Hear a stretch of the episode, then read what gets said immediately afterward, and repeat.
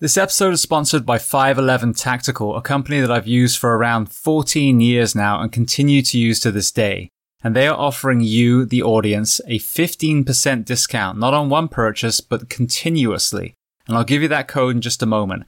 But I want to do a product showcase on their new Atlas sneakers and boots. So I'm a big believer in the fact that footwear can either improve our health or break down our health. And the Atlas sneaker actually has a new foam system that disperses the body weight, whether just the body weight, whether it's a, a vest and a gun, whether it's EMS bags being carried.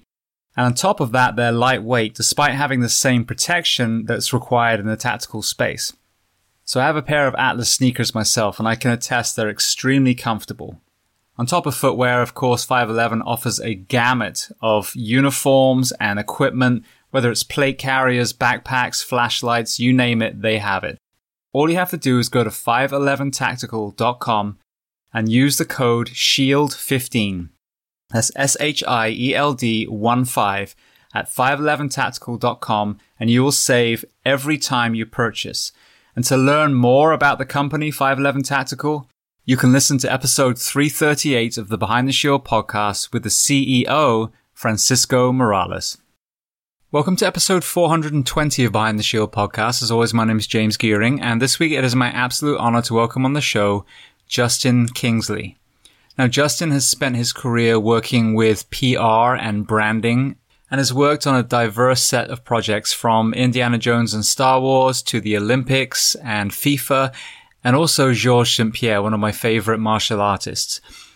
So we discuss a host of topics from his early life, his mental health challenges, forging your own path career wise, social media trolls, and so many more areas. Before we get to that conversation, as I say every single week, please just take a moment, go to whichever app you listen to this on, subscribe to the show, leave feedback, and leave a rating. Every five star rating elevates this podcast, making it easier for others to find. And this is a free library for you, the audience. So all I ask in return is that you help share these incredible men and women's stories so I can get them to everyone else who needs to hear them. So with that being said, I introduce to you Justin Kingsley. Enjoy.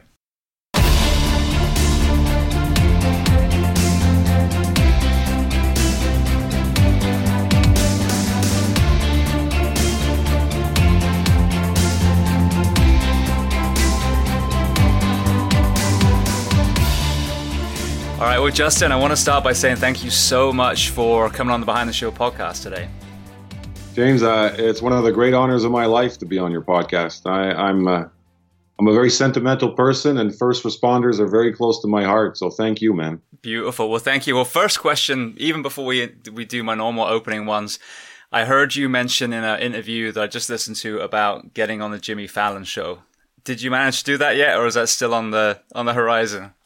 I'd even have to say, I think it's changed. I, I, used to think that's what I wanted to do, but I have a feeling that the kind of things I'm making and books I'm writing and films and all that are maybe for a different audience than Jimmy's. But uh, who knows? Maybe he'll recognize the humor in what I do and, and have me on. But it's more just uh, it's a North Star goal. You know, I will be talking about this, but I always, you know, that expression, shoot for the moon or aim for the moon and settle for the stars or whatever that thing is, that works for me. So that was more just of a, okay, how do I get on that show so that I have a long term ambition, you know? But the answer is no. well, it's funny as well because my wife and I were just having a discussion about that phrase, and I was telling her, I'm like, doesn't that seem fucking backward to you? Like the moon is a lot closer than the stars, so wouldn't you shoot for the stars and maybe you hit the moon? it should be if uh, that's your journalism background, I guess that's uh, that's coming through. But uh, uh, no, it's when I talk about North Star that it resonates with kids, with uh, older people. It's just, or or I give the visual of climbing a mountain.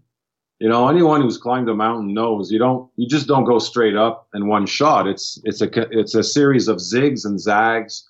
And, and you know, and it, it, like Everest takes weeks of climbing and months of preparation. So, so try to have a vision that's long term, but short term actions. And and where's the balance? You know, where's the balance? That's the big question. Absolutely. Well, the thing with the Jimmy Fallon thing as well, and I was thinking this when I was listening to it, is, you know, there's there's a a kind of pull when you're in any circle to be on. Like, for example, um, Joe Rogan in the podcasting world is kind of the pinnacle to a lot of people. Um, but you've got one of two philosophies. You can either shoot to be on someone else's thing, or you can re- create your own platform to where you make your own version of that. Well, I'll tell you, bro. I mean, I, I started my career in journalism and I was a reporter for Canadian Press, which is the equivalent of Associated Press. And I mean, I realized one day I'm spending my life writing about what other people are doing. And that's fine. For some people, that's wonderful and that's a great career and they're great, greater journalists than me. But I realized that that wasn't for me. I didn't want to spend my life following or, or, or talking about other people's actions. I realized it was innate too. I didn't get it yet. I'm starting to understand it now. I'm 49, you know, I'm a father, but but I always knew that there was more than than what other people are doing, but that I had to do something. I felt that inside me and and been trying to follow it since then. Yeah. See, and that's interesting as well. What what do you think about that with not even so much journalism side, but the receiving, you know, the the reader, the listener? about living vicariously through people that we idolize versus taking some of that energy and creating a path where we too can be someone that we're proud of? Well, you know, it's, I mean, look at guys like you and me, and and we're and people like us, women and men who are driven. You know, like uh, us, it's never enough. You know, like like I'm never going to stop working. You're never going to stop working. But I, what I've also understood is there's some people for whom the life, the Monday to Friday structured life, is very comfortable and it works, and their priorities are different. So, what I've been learning, I, I, work with a lot of kids. You know, I work in the creative field. I, I TV, film, create, you know, advertising, and you have a lot of young people. And I, I, I guess I'm trying to talk to them the way I, I, would have helped me to talk to myself back then. Is is to understand yourself, right? We were talking about branding earlier and we're going to talk about it again, but who are you really? You know, hold up the mirror in front of your face and and can you be honest with what you really want? Because man, like I'm from Ottawa, the Canada's capital. Uh, my everyone in my family worked in the government. My father was one of the highest ranking officials in the Canadian government in charge of our democracy.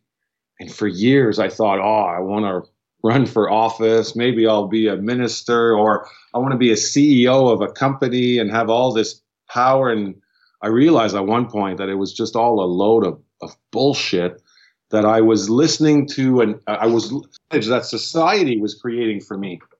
You know, and, and everyone's saying, oh, you got to do this. But I realized, and it took years, that no, it's not what I want to do. One, I, I don't need power over anybody in terms of like uh, CEO or VPC. Like I, I just don't care.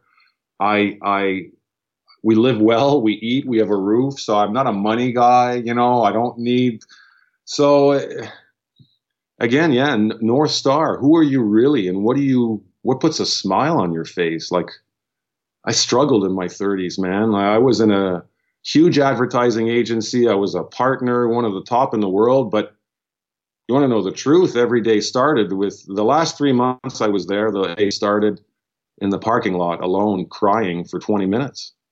You know, so that, and I had the power. I was a partner in one of the world's five best shops, but clearly it didn't mean shit to me, you know? I knew I had to just make a change, you know? Absolutely. It's interesting you say that because in the first responder profession, obviously the fire is what I've been immersed in you have people that have that when they work for the wrong fire department, one that's either not managed well and there's a very kind of toxic environment within it, one that maybe, um, you know, is, is, not supported well, whatever it is. And, and it, it's heartbreaking. I see that create a lot of, you know, stress, a lot of, you know, mental health issues really, because the core of what they want to do is help. The core of what they want to do is be the person that shows up when someone's having their worst day but some of these men and women in environments, just like you said, where th- their purpose is completely true, but maybe they're just sitting in the wrong organization for them to truly, you know, foster the path that they want to follow. Yeah, I mean, well, again, one society is telling us here's what you should be doing, here's who you should be, and, and we're not listening to that because you know, you're making me as as I listen to you, I, I have written three nonfiction books, and the third one I wrote in French, and it's about giving. And I, I decided to write a book about giving because no one's talking about giving. No one's writing about giving. I, I hadn't found anything written in long form about giving in the last five decades. You understand? So that's that right away. When I see that stuff, I go, "Oh, great! That's that's for me. Nobody nobody's here." And in there, I I have a chapter about first responders, and I was trying because I was trying to understand what motivates a first responder. I've got some of my best friends, my brothers and sisters in the world are are Canadian military and so I wrote a chapter about a friend I know who I know has been over overseas and seen action dozens of times. And I went to him and I said, I need to understand something. And he said, What, Just? And I said, You you're ready to put everything on the line. You're ready to sacrifice your life for a person you didn't know and for an idea you didn't come up with. And I need to understand where that comes from. You know and and he, and it was funny because he said it took me uh, he goes he, him it didn't take him a long time at all. It's the opposite of me. He knew when he was 16 years old that he wanted to be in the military but i said why? How do you know? And it's what he said to me that blew my mind is he said you just know that if if someone's going to do it it needs to be done right and that's me and you just feel it and I tried to internalize that because I've done a lot of crisis management. I've been a press secretary for the Prime Minister of Canada. Uh, I've taught crisis management in, in healthcare at universities around the world. I've lectured about it. And, and if I have one emotion in common with, I think, with first responders is when the shit hits the fan, I calm down. You know what I mean? Like, I'm not a fireman. I don't have a fire per, a firefighter. I, I, don't have that that. I don't think I don't know if I have that courage. I, I, I hope I do, but I don't know. But I do know that like there's shit that gets to me that doesn't bother anyone else. I'm oversensitive. I'm told all the time you're too emotional. Blah blah blah. But at the same time, when the shit hits the fan, I'm the guy people call. You know, and and from a from a communications perspective and I've known that about myself since I was a teenager because of an accident that happened in my hood. And since I was a Boy Scout, I was in the Boy Scouts. But there's something about people who work in your field, firefighters, uh, police officers, healthcare workers, that I just I just imagine there's something inside of most of you that's different. That it's a it's a call, you know, and and, and people answer it at a different time in their lives. I, I don't know if that makes sense to you, but it, it's it's an emotional, visceral thing, right? Yeah, no, it makes perfect sense. And the phrase I think I hear a lot of, uh, you know, my men and women in the professions from all over the world say the same thing. Say, we don't wish harm upon anyone. However, if it's going to happen, I want to be there to help. Oh, yeah. Yeah. And where does that come from? Like, how do you understand that? How do you explain that to your, your your husband, your wife, your kid, your parents, right? Like it's, in a way, it's inexplicable. But anyway, I just, I just have a, a huge amount of respect for it. And I think that's where real heroes are made. You know, that those are the real people in our society who are heroes. And we've never, it's never been truer than right now. Yeah. Well, well, like you said, it's, it's an interesting thing that comes from obviously childhood. And I'm not sure, you know, when I look back, I think I think a lot of us probably were just raised to either be the protector. I've seen a, a, very strong through line of a lot of people who had pretty horrific childhoods that ended up in these professions because they wanted subconsciously they wanted the cycle to stop. They wanted to, you know, they were hurt and they didn't want anyone else to get hurt. And there's also an element of actually filling the void with this profession too. You know, being so busy, so you know, full of adrenaline that you're not having to face what's going on inside. With I would love to start at the very beginning and get your through line because I know you know there were elements of, of loneliness and and um, you know isolation in your early life and you know they they had powerful through lines as as we progress chronologically through to where you are today. So tell me about your family dynamic where you were born what your parents did and how many siblings. Oh for sure uh, i'm an only child which really bothers both of my sisters and uh, I love that line. I love it. It makes. I've said that in, at press conferences in front of my family, but I love teasing my sisters. I'm we're three. I'm the middle child. I have an older sister, Marie France. We're francophone from Ottawa, so I'm a Franco-Ontarian, which is a linguistic minority in in the in the province where I was born. And uh, yeah, my older sister, Marie France, is a PhD in uh, political science and economics, and she's I mean, she had a PhD. She was 29 years old. So that was my older sister, an example at home. So I was happy with a, a B plus, and she'd come home and cry over 98% on a math test. So that was uh, that was the older sister, and then I have a younger sister named Michelle, who is also uh, smarter than me, more talented than me, and I, like I mean, I just grew up uh, around unbelievably wonderful, strong women. My mother, Suzanne, my grandmothers on both sides, and so a very close a French Canadian family. My father is Jean Pierre, and he was chief electoral officer of Canada for 20 years. My mother too worked in government in, in uh, human resources. So we would talk about you know Myers Briggs when it was first coming out, the the all, all that stuff, uh, psychology and HR. So I grew up in a very rich, very safe, uh, protected environment in, in Ottawa, but I had a parallel life, and I guess in my childhood that nobody in my family knew about because I didn't talk about it. But I was also a big reject. I was uh, just not a popular kid, and it's it had a huge impact on my life, and it still impacts me today. I'm 49 years old, but it, I, when I look at myself honestly, I, I sometimes go, well, yeah, you're still out there trying to show people that you're worth something. And, and so that was my childhood at home, wonderful, safe, I never needed anything. Wanted to play hockey, I got skates. Wanted to be in the Boy Scouts, I was in, you know. But life at school and in the playground was different. It was isolation, and and it was a lot of questioning on what kind of person am I? Why doesn't anybody like me? Why am I a reject? Why did he beat me up? Why can I not play with them? All, all those things. And, uh, you know, then you look at that, that's where I became a, a rebel. I was a quiet kid who, who was shy and, and I paid for it. So I thought, okay, be an arrogant little shit. Well, that was high school and I paid for that because I still don't have any friends. You know what I mean? But then, I also look at that as one of the greatest advantages of my life. Because one, I, I don't ever want to make someone feel that way. You don't control who you are or like who, how you're born, right? And and when you're a kid, you're just an innocent kid. So I, I, I don't I didn't ever want want to treat anyone else that way.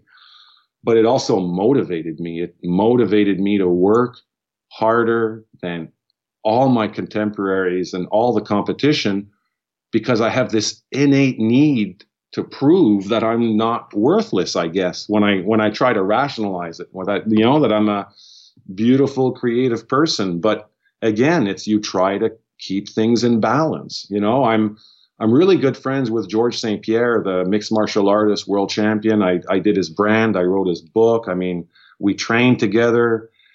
And, and he also had a has a history of, of bullying in his youth. In fact, he has a bullying foundation. But one thing we also both talk about is maybe we wouldn't be where we are today if it wasn't for these these ordeals or these things that we went through. And and in my case, I also realize, you know what, buddy, accept your part in in this. You are different, right? Like stop seeing your differences as a disadvantage. And I've built a career out of my my creativity, but you play alone for six, seven years when you're a kid with your Lego and your your puzzles and you, you you know the forest. Me, it was the Lego and the forest, Lego in the city and the forest in the country. I go in the forest and I'd spend days alone, pretending I was Daniel Boone. Uh, uh, French in French, it's Coureur des Bois. Uh, I don't know if you guys had that show, Daniel. Anyway, it's uh, a kind of man that lived in the bush back in the day. So you know that's where my creativity was fostered, my sensitivity grew. And so again, it's it's tough to process all that sometimes, but uh, w- hence trying to focus energy in the right place, right? It's all about my my thing now is just trying to focus energy in the right place. But yeah, so that was it. That's I grew up like that. That's the childhood, Ottawa, and then I had an awakening. I had an awakening when uh, I was 19 years old, and uh, my first love broke my heart into eight million four hundred and fifty-three thousand six hundred and seventy-two pieces, and and I became. I, that's why I learned to express my emotions. You know. So it's it's so interesting listening to people's early life because I mean, time and time again, you see you see that that genesis of, of some of the traits that are going to follow them the rest of their life. Um, and you know, one of the things I always ask people that are bullied, and obviously, if we're able to get George on one one day, I'll ask him as well. Um, is what what was it? You know, I had Justin Wren on, who's another MMA uh, UFC fighter. Um, you know, and it was they said because he at the time was fat, but what is it that makes kids single out, makes them ignore them, makes them bully them. Um, you know, and then how do we fix that in the parenting, in raising our children? Because absolutely, some of the people that have been on here that forged a resilience which then followed them through. However, the other side of the coin is there are people that aren't with us anymore because that actually destroyed them and ended up taking their own lives. So the answer to me is a more proactive approach is how do we make everyone kinder?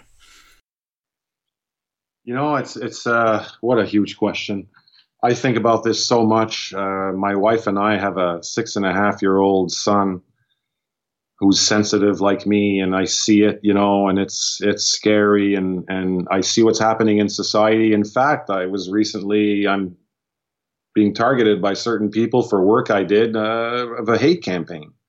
And so a lot of those emotions are coming back. I just I, I know how to deal with them better now. But I, my whole thing and the solution to all all or the beginning of a solution to all the world's ills. So that means environment racial relations every every element of our lives is education.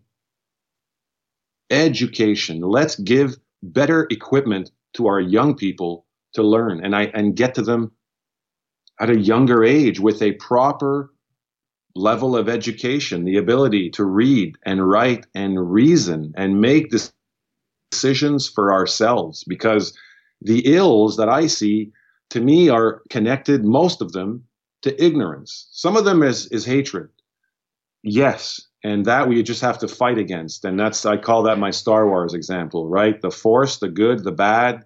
But mo- most of our ills just come from people who are, who are, who, who are scared right? Like a bully a bully i think is it's a way that she or he is expressing fear.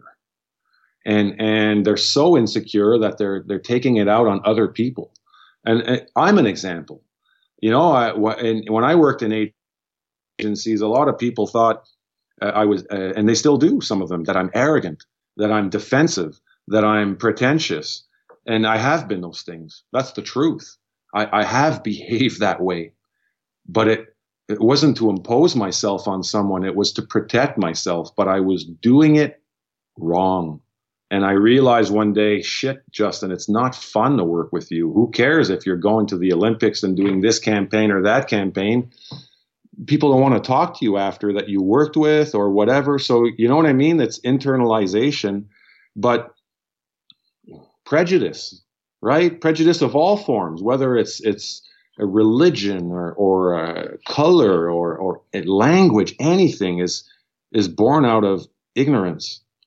So for me, it's education, right? Educate people on our ecosystem, how we're all in this together. Like this, this pandemic, if the, you know, we're, we're talking about this pandemic. And I, when I speak with some of my friends, we're already in discussions about, well, what's going to happen to our ecosystem, our environment, when this pandemic ends because you have a feeling that the vault the you know they're just going to go into fourth gear fifth gear put the pedal to the metal and production's just going to blow up again more than it ever did. Well that's probably a bigger long-term concern than this disease itself you know the number of lives that we're losing because of pollution because of this and and even in your ranks even in the ranks of first responders if you look at all the great actions and people in in your world and yet there's a few who are spoiling your if you want to talk about brand, the, the brand of first responders. Think of the the police, right? Think of Breonna Taylor and justice and and all these examples that we hear about or what occurred on the Capitol. The difference in the Black Lives Matter protest preparation as opposed to um, the other individuals who stormed the Capitol recently. All these things have a huge impact on on perception and and we live in an era now where it's funny. I was talking about this with with some people I know who are the the generation before me,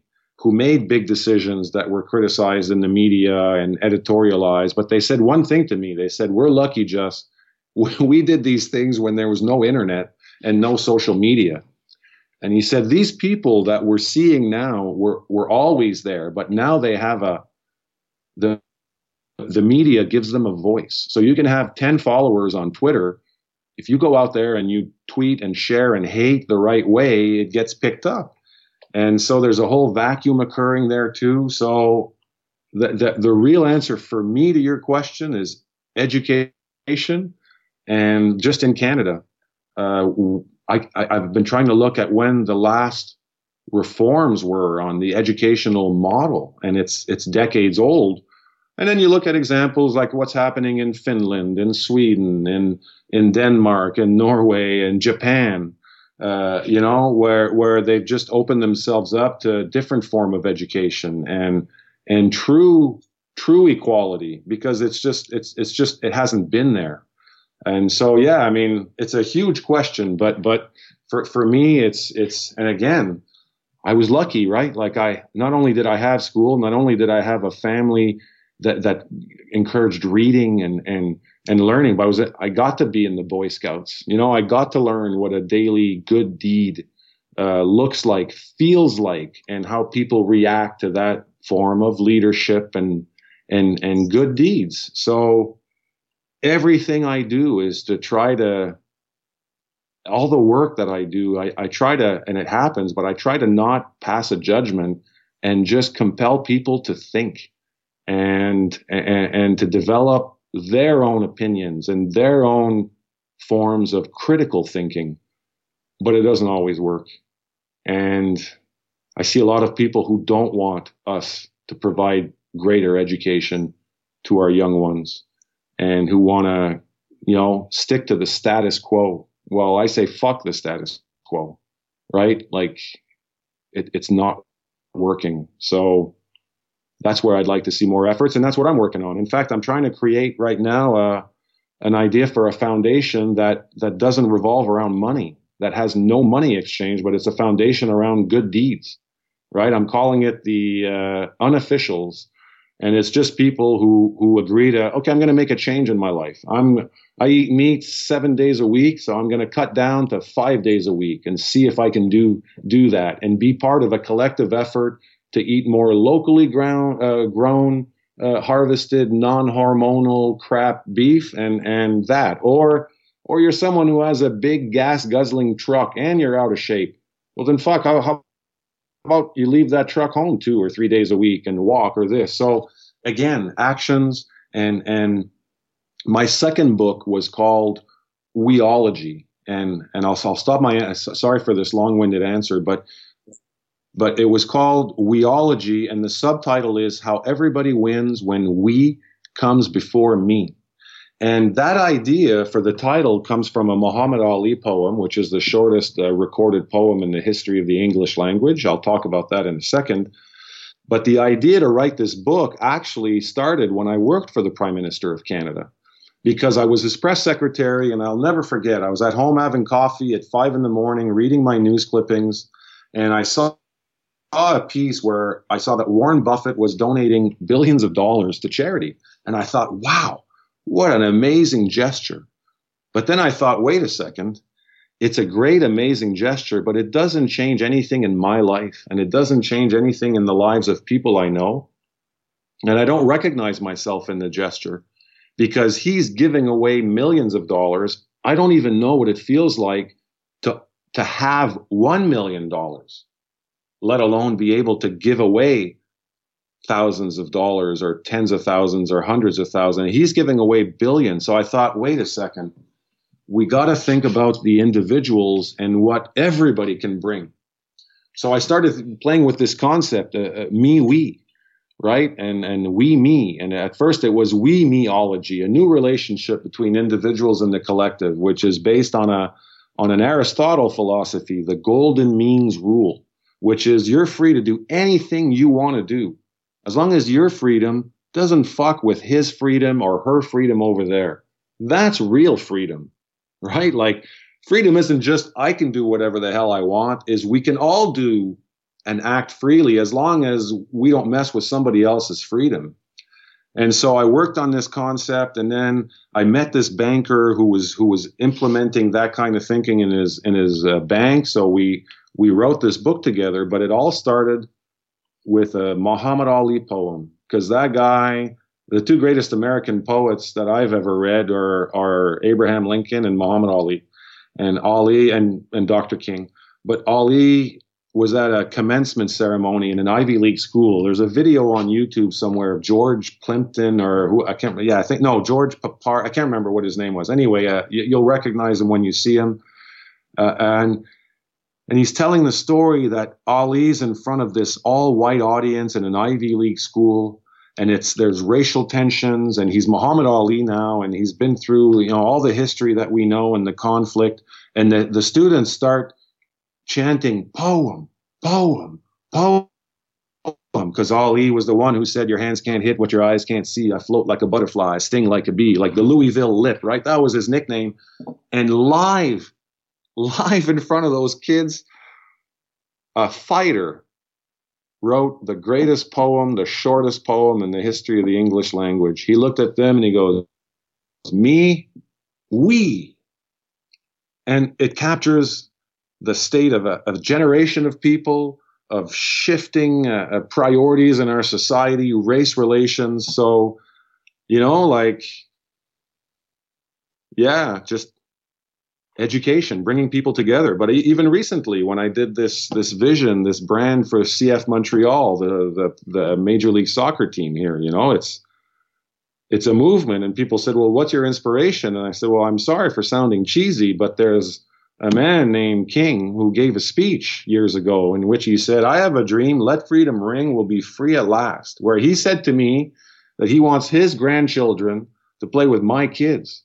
Well, I want those same things. And and when you grow up as a reject bullied loser, you don't want anyone to give you anything for free. Okay, you want to earn it, but you want to be able to keep what you earn and and and own that. And when I say own that, it means talk about it. It means grow from it. So so yeah, we weology and and trying to think a little bit more collectively because the great irony and, I said I was going to finish with that, but I'm going to say one more thing. I, I made a film, a documentary last year called Chaakapesh. And Chaakapesh is an indigenous word here that, that exists in many languages in Canada, indigenous languages, that it's, it's the word for trickster. And it's the story of the Montreal Symphony Orchestra, and they go up north into reserves, half a dozen reserves. Some are Inuit, some are Innu, and some are from the Cree communities here that have never seen an orchestra before. And so it was an effort by our maestro at the time, Kent Nagano, who's one of the gr- world's great conductors and, and musical leaders. And he said, Well, I want to go where there's never been an orchestra, and it's part of reconciliation and, and, and reaching out to people and making beautiful art and music together, right? So he put together an opera that involves indigenous performers, the symphony orchestra, and we decided to make a film about it. But there's there's a great learning from that. For years, our people in North America have had a devastating effect on our indigenous populations. In Quebec, it's systemic racism in our system, and and we we it's a it's a it's a national shame for us. And we created a thing called residential schools where we went into indigenous communities and and pulled out their children when they were five years old, six years old, and and the message to indigenous parents were we'll do a better job preparing your kids for the future. And anyway the, the story is awful. But the great irony is, is we've been telling these people that we can teach them how to live better for for decades, and it's it's the survival of our entire species depends on us being able to learn the lessons that come from indigenous peoples, from from the proper and intelligent management of what I keep referring to as an ecosystem. And the easiest way to explain this example is hunters.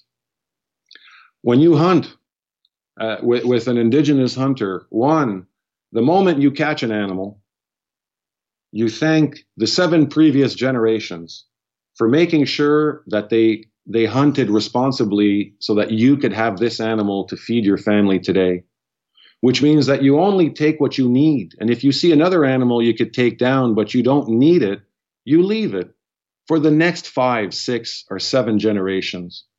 And there's another thing is there's depots, there's areas in, in most of our indigenous lands where it's a community depot. So the meat you don't need, you share. So locally grown and harvested animals, no hormones, no crap, uh, and living in balance in your ecosystem. And again, all of that for me comes back to education because when you're when you when you feel educated, when you feel you have knowledge and that you can use your knowledge, well then your insecurity goes down. And when your insecurity goes down and your personal fear go down, you become easier to work with or in some cases less of a jerk right? And and you start in creativity in my field. When I became less insecure, is actually when I became a better creative. And it wasn't because I was getting better ideas. It's because I was finally listening intelligently to other people's better ideas than mine. Because it happens. I think I'm a world champion. I've proven that in my ideas. But you you don't win every fight or every game that you're in, even George St. Pierre lost some fights. You understand? So, so again, it's about a long-term vision and and letting go of the things that that foster more fear, more insecurity, and being more. And when you do that, you're more open to the beauty that comes from other people. Beautiful. Well, I love that. Well, it's funny going back to education when you mentioned some of the other countries. I had one of the kind of key figures that travels and talks about Finnish education, Pasi Sahlberg, on the show for that very reason. Because for me, you know, I look at areas where we can improve. And I think, you know, the, one of the issues we have, and I know you, the humility is something you talk about, but I think we, we lack that a lot, especially, I think, I'm not just going to pick on the US. I think a lot of countries have that kind of sense of pride to the point where it gets in the way of progress. So, you know, I talk about, you know, Portugal and Switzerland's drug policies, Norway's prison policies, Finland's education policies, Britain's NHS when it's funded properly. These are all systems that other countries are doing better than us that we could bring in and foster our own version. But here, I brought my two year degree from, from England and it took me another, let me see, four and a half years to make that two year degree into a four year degree in our system here. And I had to do all these high level math classes and all these things to get a degree in exercise physiology, you know. So I see that, the, like you said, the, that there's, I don't know, it's not deliberate, but there's definitely become um, a shift from a good-willed goal to educate children to a money-making machine, especially in the higher education circle, where now all these, you know, these students graduate with literally hundreds of thousands of dollars worth of debt, which is absolutely insane. So I couldn't agree with you more. Going back to a more holistic education model where we take a child and we teach them math and English and, you know, these skills, but we teach them geography. We teach them about ca- kindness and compassion and the impact of, you know, pollution on the world and all these other elements too. So that as these men and women have our children for, you know, six plus hours a day. They also take a part in fostering kind and compassionate kids, not just kids that have got a 4.0 GPA. Yeah. Well, it's funny you say that because when I was talking with the symphony orchestra, some of the musicians, and I wanted to understand how are the up and comers, right? I'm just curious. I mean, you get, I'm a nerd, I'm curious. So you start, and I have access to the some of the greatest musicians in the world, and they're all they're saying a very similar thing to what you're saying. A lot of these kids coming out of, of music programs, are perfect. And in fact, the guy said to me, the musician, he said, they're too perfect, Justin. And that's the problem.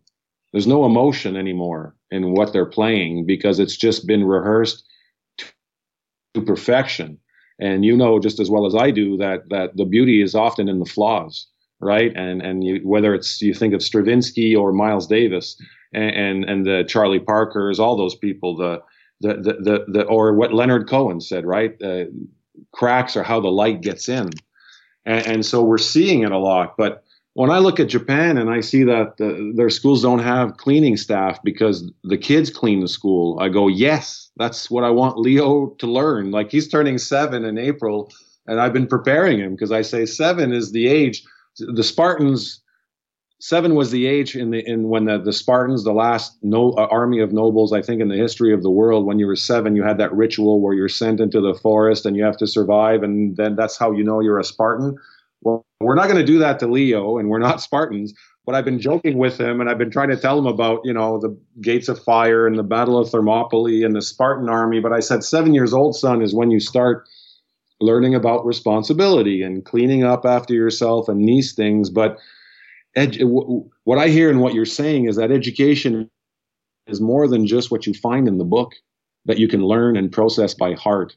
And and there's you know there's a PhD you can get from a university, but there's also a PhD you can get from the street, from the street, from learning. Like you know, I off I always tease my sister Marie France because she's just so goddamn smart. But I say I say yeah, you have a PhD, you have this, but I still think if you don't cross the street on a green light, you're going to get hit by a car because you don't know how to jaywalk, right? That's that's street star uh, street smarts, right? Street smarts PhD. But but yeah, I, I love those examples, and and you just don't understand that. Well, then you see why isn't it happening, and it's it's politics. It's that power game, and it's just it becomes discouraging. So much so that people like me have said, "Well, fuck it, screw politics. I'm going to ignore them. We're going to do our own thing." you know, our own thing.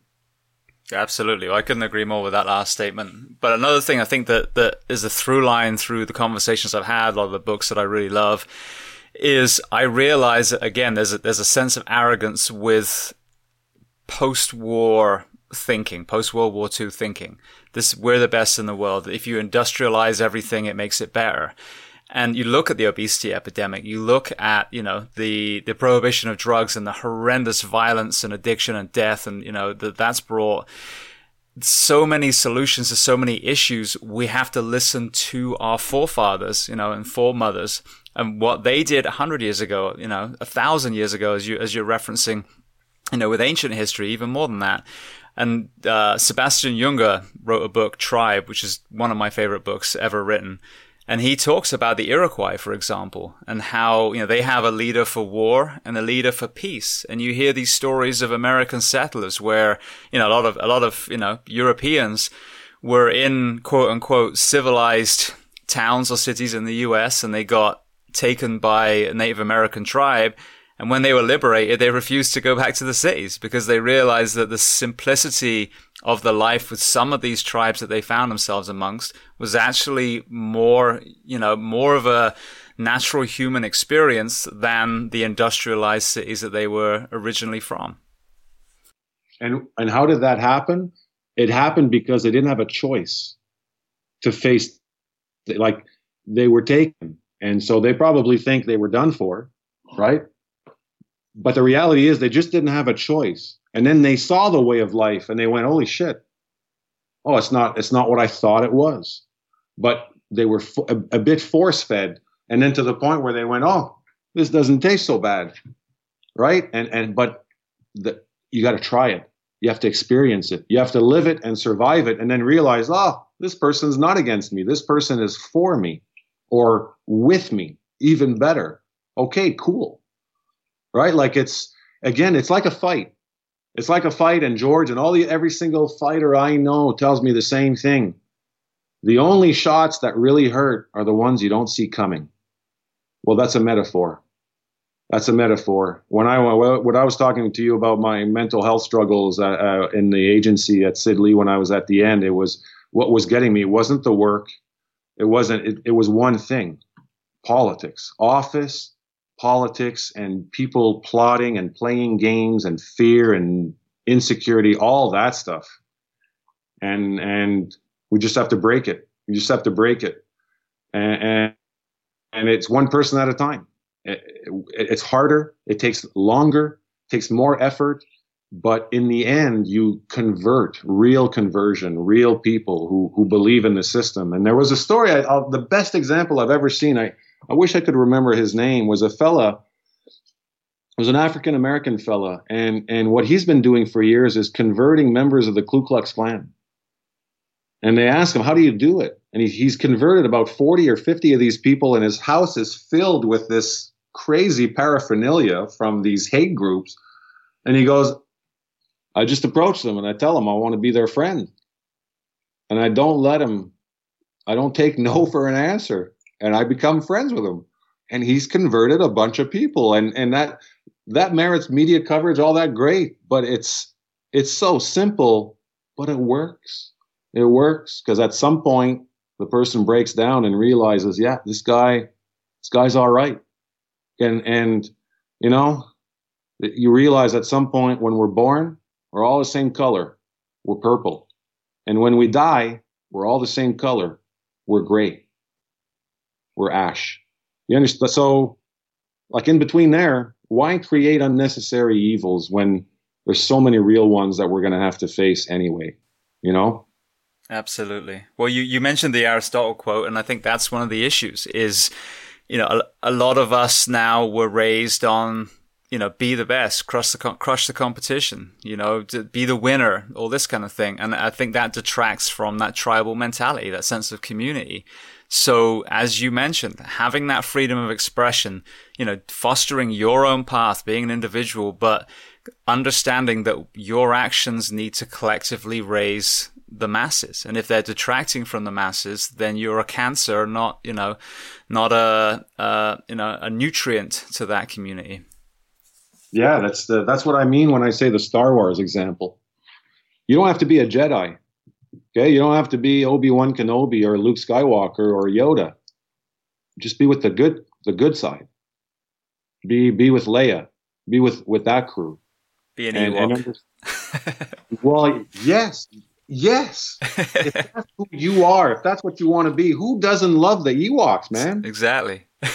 we all love the Ewoks. Now, do we remember one of them in particular? Well, maybe, but it doesn't matter. That that's their way of being part of something good. And if you're not harming someone else, then you're part of something good. But we have to get there and it's education. You know, when I read that 80% of parents don't read to their children when they go to sleep at night in bed, like I, I think I cried the first time I heard that. Like it's, that's the best part of my day. Like every night.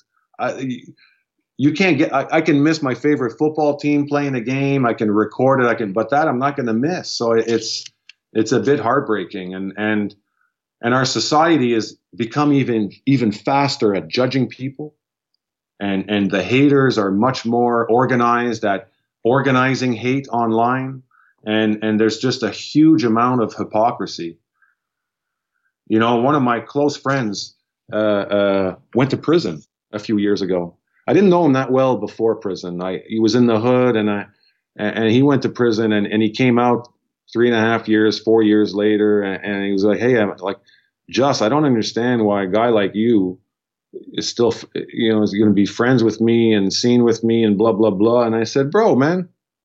You have immigrant parents who came here. I would say our educational system failed you because you're obviously a very intelligent, capable man and our society sent you for to prison for doing the same thing our government's doing. And he goes, What do you mean? I said, Well, you went to prison for selling drugs and having weapons, right? And he goes, Yes. And I said, Well, our government has legalized cannabis and has a monopoly on cannabis. It has a monopoly on liquor sales. And it sells weapons to the kingdom of Saudi Arabia in the amount of $15 billion a year. And we know that Saudi Arabia is engaged in all kinds of things. And if you want to know, just Google Saudi Arabia and genocide, and you'll see. And so our government is saying you you can't you can't sell any of the same drugs or any of the same weapons in your small market, but we can do it in our way in our market. And I just think that's hypocrisy. And, and I think it's failing our people. And I think it's settling for cash when we could be part of the greater good. And, and that's more, it's a Canadian thing for me, but it's something that really bugs me because we have this global image as good guys, good people. Uh, I got to stop saying good guys, good people, and, and who have, you know, we've never started a, a, a, war, but we've we've participated. We but there, there's also a lot of crap.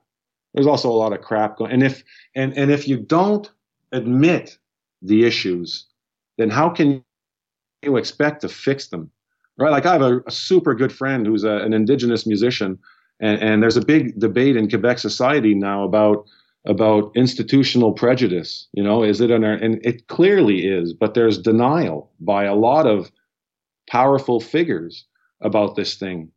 Well, denying that there's systemic prejudice in our system is like going to the doctor and not telling the doctor where it hurts, where the injury is. How can you expect your doctor to provide a cure or a solution if she or he doesn't know what the problem is, right? So I, think it's well, it's podcasts like this, it's discussions like ours, it's people like you and me who are saying we don't want to wrong you, we don't want to attack you, we don't, but we have to admit the problem so that we we fix the problem and it's not easy and there's no easy solution. There isn't any. It it comes down to human nature and collective desire to move forward right? For our kids for the ones who are going to come after us but there's a lot of people who don't give a crap about the people who are coming after us. And some of them have children, and I just don't understand them. Maybe you do, and you can explain it to me because that's the one part I don't get. No, I, I agree completely. A perfect analogy is it's the parents that live in the street. I'm sure we've all got them. That one household that speeds through your neighborhood that also has kids. Like, how the fuck can you not understand that a child might get hit when you literally have ch- children in your household? So yeah, I mean, I understand completely, but I don't understand the why. I just, I understand, you know, I see it. But one, I want to ask you about this. So one of the first things that you found yourself in was journalism. Now, to me, again, an observation I've made, especially here in the US, I got to say, I'm very proud of the, the BBC. I think it's a very middle of the road, common sense reporting outlet usually. Um, but over here, you've got your Foxes, you've got your CNNs, you've got all this stuff. And there seems to be uh, a very effective, um, kind of uh, methodology, uh, sorry, methodology, excuse me, of if you ignite the extremes, nothing will actually be addressed. So Black Lives Matter. All cops are murderers and racists. Okay. The other way. All black people are criminals and drug dealers. Well, those two argue they get all this airtime with these fucking news networks that put, you know, split the screen four ways, let four assholes talk for hours and hours and hours. Meantime, nothing's actually addressed because you've got two warring factions. So that that is my that's James Geering's perspective of why nothing seems to get done at the moment. With you coming up through journalism, what what do you what do you view as media, whether it's in Canada or the US, and, and what can we do better? How can we fix this polarizing reporting that we seem to see so much of at the moment?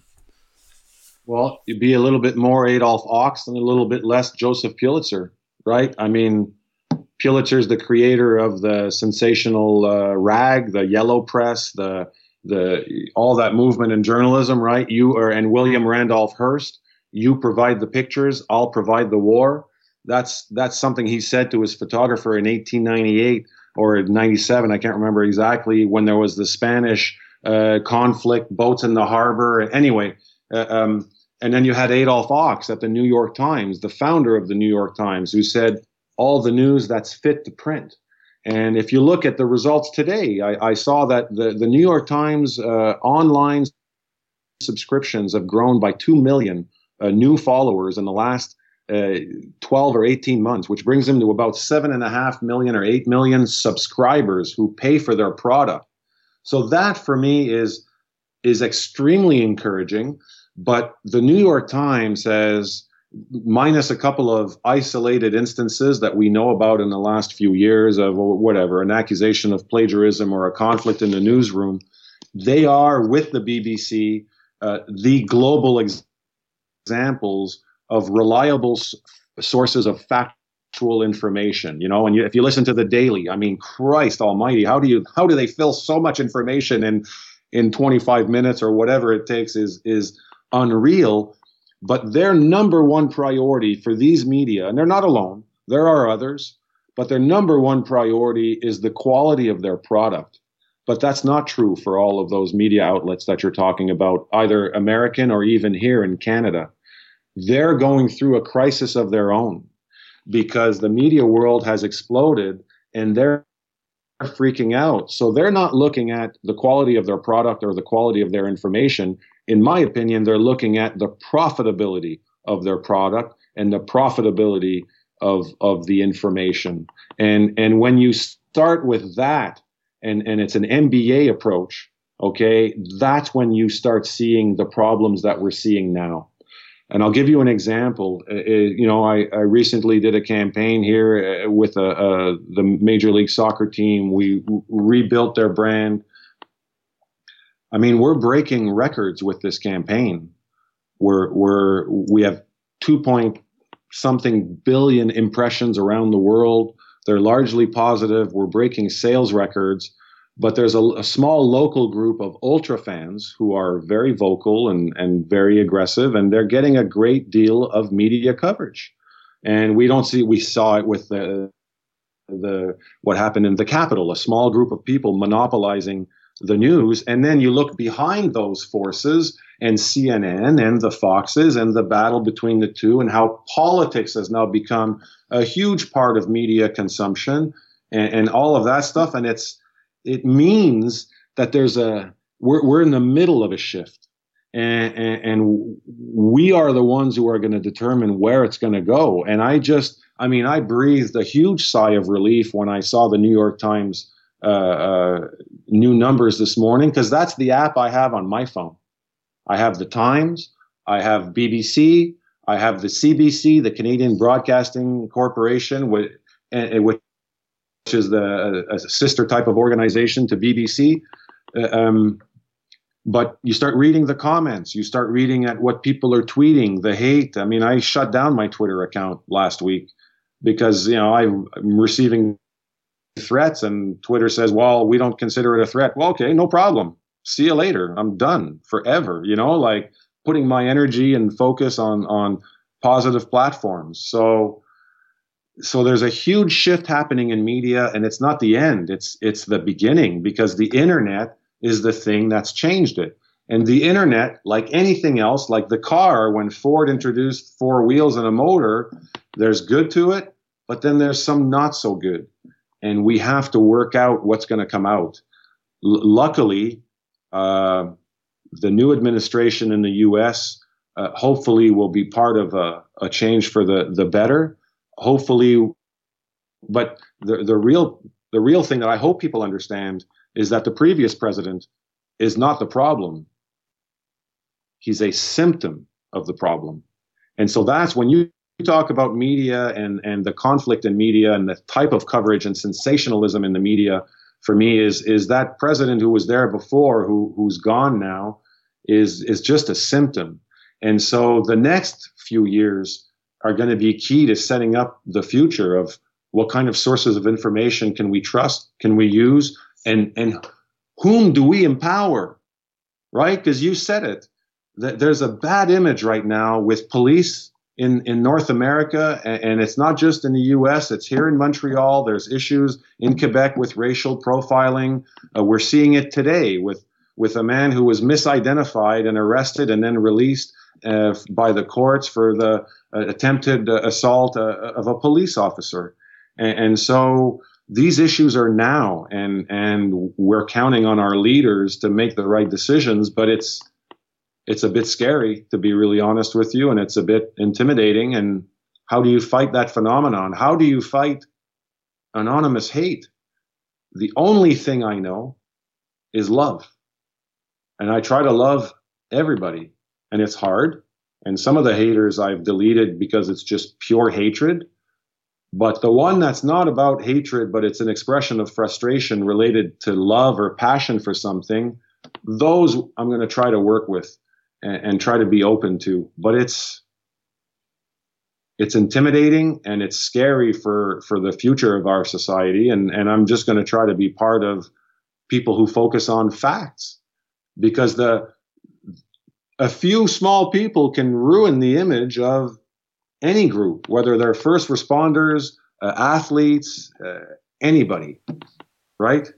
Yeah. No i i agree 100% 100% and i think that's like you said the answer is simply love. I mean, it really is. But I mean, that love has to begin, you know, when a child is born and has to be, you know, fostered. So it's the parenting, it's the, the community mentors, it is the first responders. I mean, there are people wearing uniforms, fire police, paramedic, corrections that shouldn't be in those positions, that are, you know, um, bullies, you know, so there is an element. And that's the problem is if you blanket, you know, tar and brush everyone with the same brush, tar everyone with the same brush, you never get to the true underlying thing, which is some of this group are criminals. Some of these group are, you know, overly aggressive police officers. But then there's all these other layers. You know, there's education. As we talked about in, you know, with Pasi with the Finnish model, they pour money into some of the poorer areas into those schools because they understand that they may need more support, those children, than other areas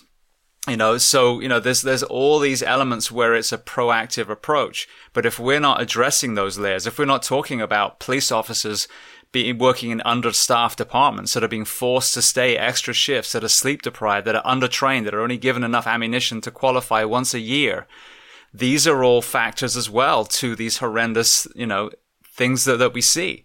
Conversely some of these men and women are being executed having lunch in their police cars they didn't do anything wrong. They were murdered by some shitbag, you know? So yeah. that's, these are the layers that we need to talk about, but we cannot have those discussions and we cannot address them with elements like education and love until we, as you said, drag these fucking things out into the open and we talk about them and shut, just, I mean, like you said, block, block the haters. I know that's a funny, you know, like street slang, but it's true.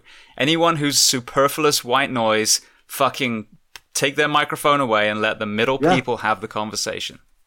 Just if it's extreme eh, eh, and, and and and hateful, it just shouldn't be part of the speech. But the thing about love that I think I've learned, and, and maybe I'll, I, loving others is only possible when you love yourself. And and we talk about the media and look at the examples of success that we're putting out there and how high the bar is right? How high? Like, how many times does LeBron James have to answer, "Hey, do you think you're the greatest ever? Do you think you're the greatest ever? Do you think you, you, how?" We, we have billionaires who are taking their own lives because they feel they're not examples of success. Uh, uh, and and so, and I talk about this with again with with George, and uh, uh I hope he comes on your show because it would be an, an illuminating discussion to hear his perspective on a lot of these things. But he said something to me really important. And he said, You know, Justice, I get a lot of fighters who come to me and they say, Oh, yeah, I've been preparing my fight to fight just like you you did, George, because you're my hero. And he goes, No, no, guys, don't fight like me. Fight like you. Fight to the best, become the best that y- you can be. You don't have the same toolkit that I have, so you can't be like me. But we've created these ideals in the minds of people, and especially in the minds of young people, of what's right and what's wrong. And so they're they're doing all these things to be like other people. And I think that fosters a, a certain sense of uh, when there's failure of self hate. So that's where that insecurity comes from. You, you're you're on the defensive, and and and so you can't love someone else properly if you don't actually love yourself. And that changed me because like some people say you're arrogant and then well why don't you ask me what i suck at? Because i don't have any problem telling you what i suck at. If you ask me what i think i'm good at i'll tell you. And i think i'm a world champ in the things that i'm good at. And i'm not going to shy away from it because it's what i do and i've got the bona fides the track record to prove it. But nobody asks me what i suck at. And when they or the rare occasions that it happens or, or oh, well do you have any weak yeah i got a shitload of weaknesses. In fact I hire my weaknesses, which I never did before because I was a control freak, insecure loser. So now I go, no, you're better at that than me. Great. And I'm in love with their skill set because I've realized I can't be good at everything. And that lesson came from George because we're sitting there one day and we're having breakfast with the boys uh, after a big training session. I go, "What are you doing with your afternoon, George?" Or no, and we're talking, and, and George goes, "Hey, I, I, I got to tell you guys uh, something about I just discovered." I, I, I, I, do a really good. I was going to say that was a good accent. guys, I, I, discovered something. No, anyway, uh, I love to tease uh, old George, but he goes to us and he goes, "Guys, I discovered something unreal. You have to learn about this." And we go, "Yeah, what did you discover?" And he goes, "Guacamole." And everybody at the table started laughing at George St. Pierre. Everybody. And I noticed this because I'm a watcher. I'm a, I, I sit and I, especially when I'm at a table with fighters, I, I you know, I want to be curious and, and be careful. And they're all, we're all laughing at him and they're all laughing at him. And he didn't bat an eye. He just went, well, I didn't know what it was. And it's really good for this kind of fat and that kind of fat. And he, he kept on going like it was water off a duck. You understand? And I went, fuck. Why do I always bullshit people? Oh, did you read this? Oh, yeah, yeah, I read. Oh, that album. I heard that album. Oh, I know this. I knew, I knew, I knew fucking everything. And I, well, you can't know everything. So just know what you know and assume it. And when you don't know, go, oh, wow, I didn't know that. Tell me more. Or like Barbara Walters says, ask why. Best question in the history of the world. Why? You know and it just becomes an attitude. It becomes a mindset. It becomes more fun to be around people and and you start understanding yourself better and you fall in love with your own ignorance. And you go oh wow i didn't know anything about that. I want to go. Like i'm in the best shape of my life now because i opened myself up to a new way of training. I used to think it was important how much you benched. So i could bench three plates four times. I was like oh i'm strong. Well the reality is i was a weak ass loser because you're only as strong as your weakest link. So, so you're strong if you're under a bench with a bar on your chest, but what happens if you're in a different position? Or if you're slightly off the bench, then you have no strength, right? So you start changing the way you train, and that starts getting you going. Well, I'm low energy today. Why is that happening? Oh, it's the fuel I'm putting in my th- oh, and sleep. Oh, and then you start discovering about intermittent fasting and protein this and right. You you once you accept your ignorance, well, then you can fill it. It's a, it's like the, the society's ills. Once we you, you you're honest about the problem, well, then you can fix it.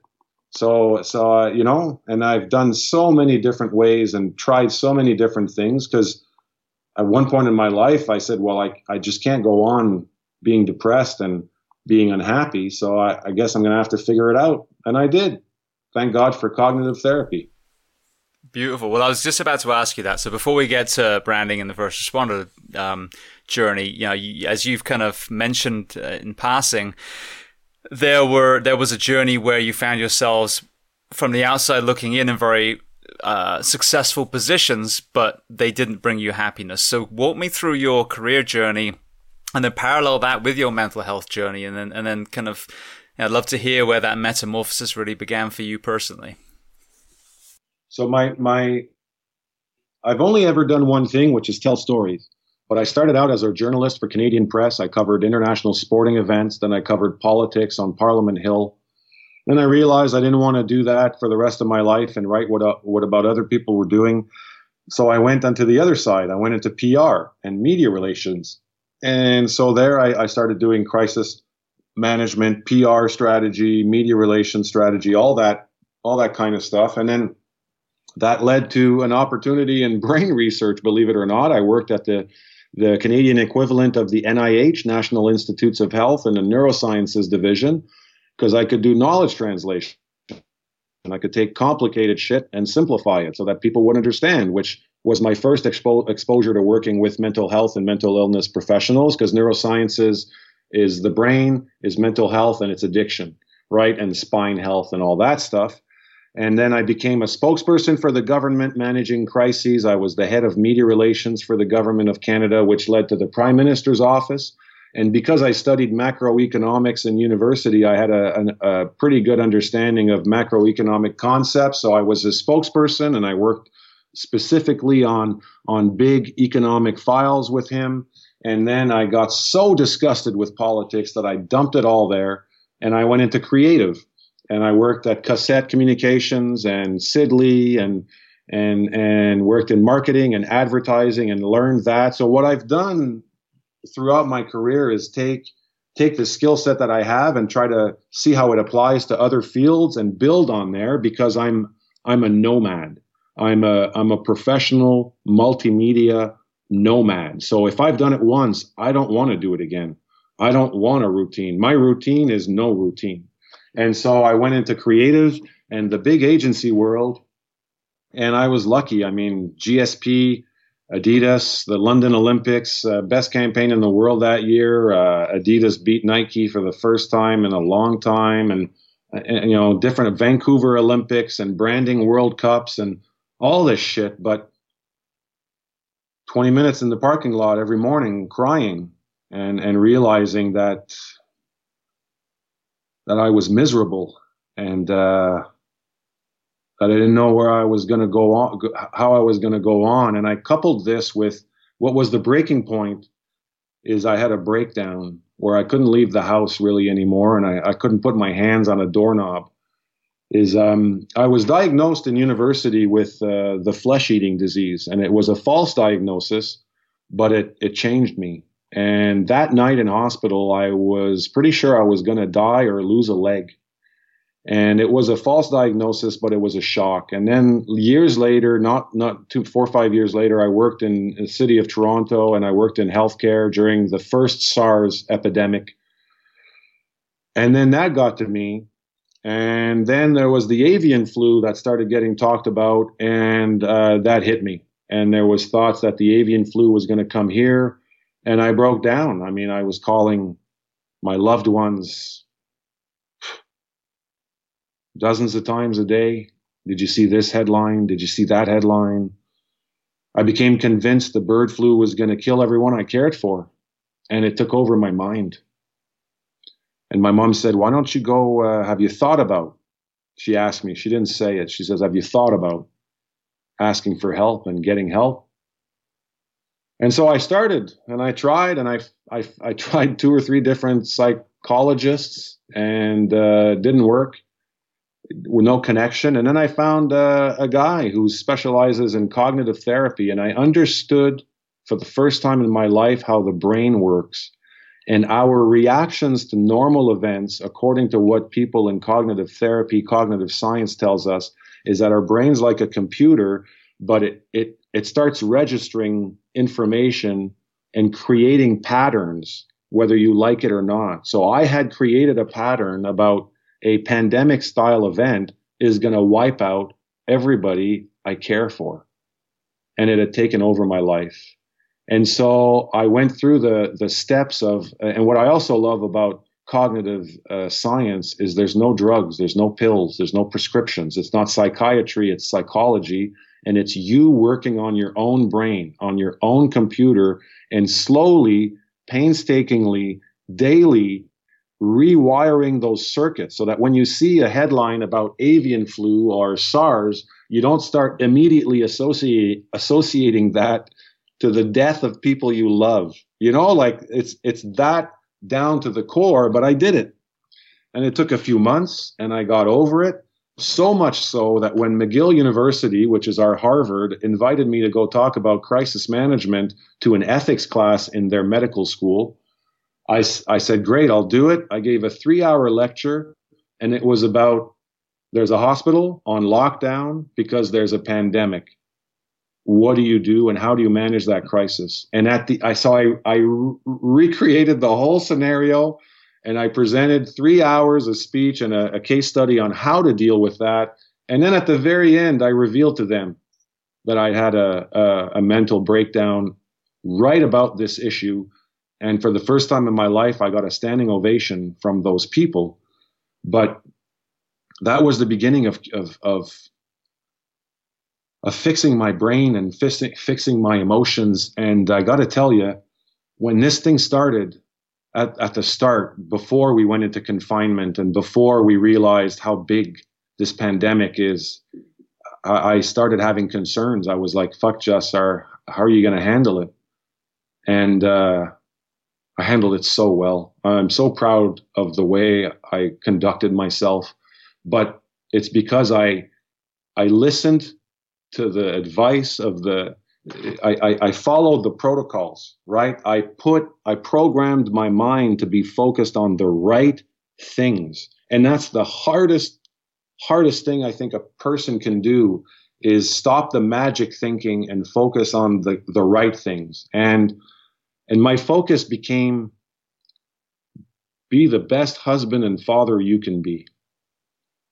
And my goal became Leo has to 20 years from now has to say to his friends well what i remember about the pandemic is i played in the alley every day with my dad.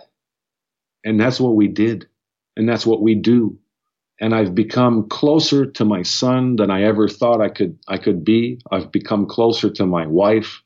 I've become a a good father i think you know? And uh but it wouldn't have been possible if I didn't allow myself to be honest with myself about what's happening in my mind, if I didn't allow myself to cry, if I didn't admit my real emotions, not just to myself, but to my loved ones.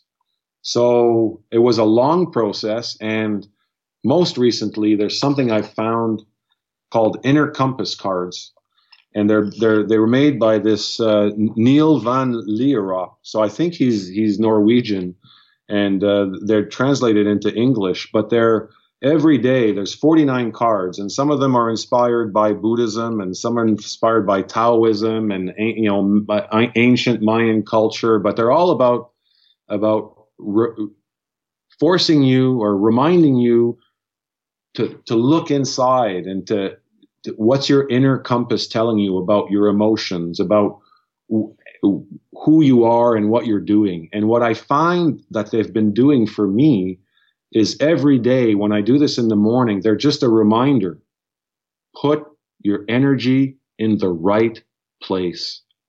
Stop wasting energy on things that you can't control. And I stick to that discipline, bro. Like, a samurai. You understand? Like, if someone starts talking to me about the existence of God or not, I'll say the only time I'm going to know for sure is when I'm taking the dirt nap. So I don't have time right now to focus on that. Oh, are you scared about this? Are you worried about this? Are you what? You, you know, like like, and it's a crisis management mindset. The real crisis manager, and you you know this better than me, is where's the opportunity, right? Like like I, I, and and this is going to sound insane, but at the same time, what's a fire? Yeah, there's risk and lives can be lost, but for a, a firefighter, a first responder, a fighter is a, a fire is a great opportunity to save lives, to show love to people you don't know, right? Like it's about that kind of mindset. So I've just been really trying to work hard on on preparing my mindset because we all know in crisis management the best improvised strategy or improvised speech you'll ever give is the one you wrote ahead of time. Prepare yourself for what's coming. And so I've become like obsessed with that kind of thinking and I'm sharing it. And, it's funny now that I've shared it openly, a lot of people reach out. Hey, uh, I'm going through this. Hey, uh, this is happening. Uh, do you have any thoughts? And and I and I, I tell everyone, hey, I'm not a professional in this, and I'm not going to give you an advice or an opinion. I'm just going to share with you what's working for me, and here are tools that work for me, and hopefully they can work for you. And if they don't, I can refer you to someone who's really better equipped and qualified to to help you and and and do this. But I had to make that decision, and I had to face the facts that uh, the problem was me. It's not anybody else.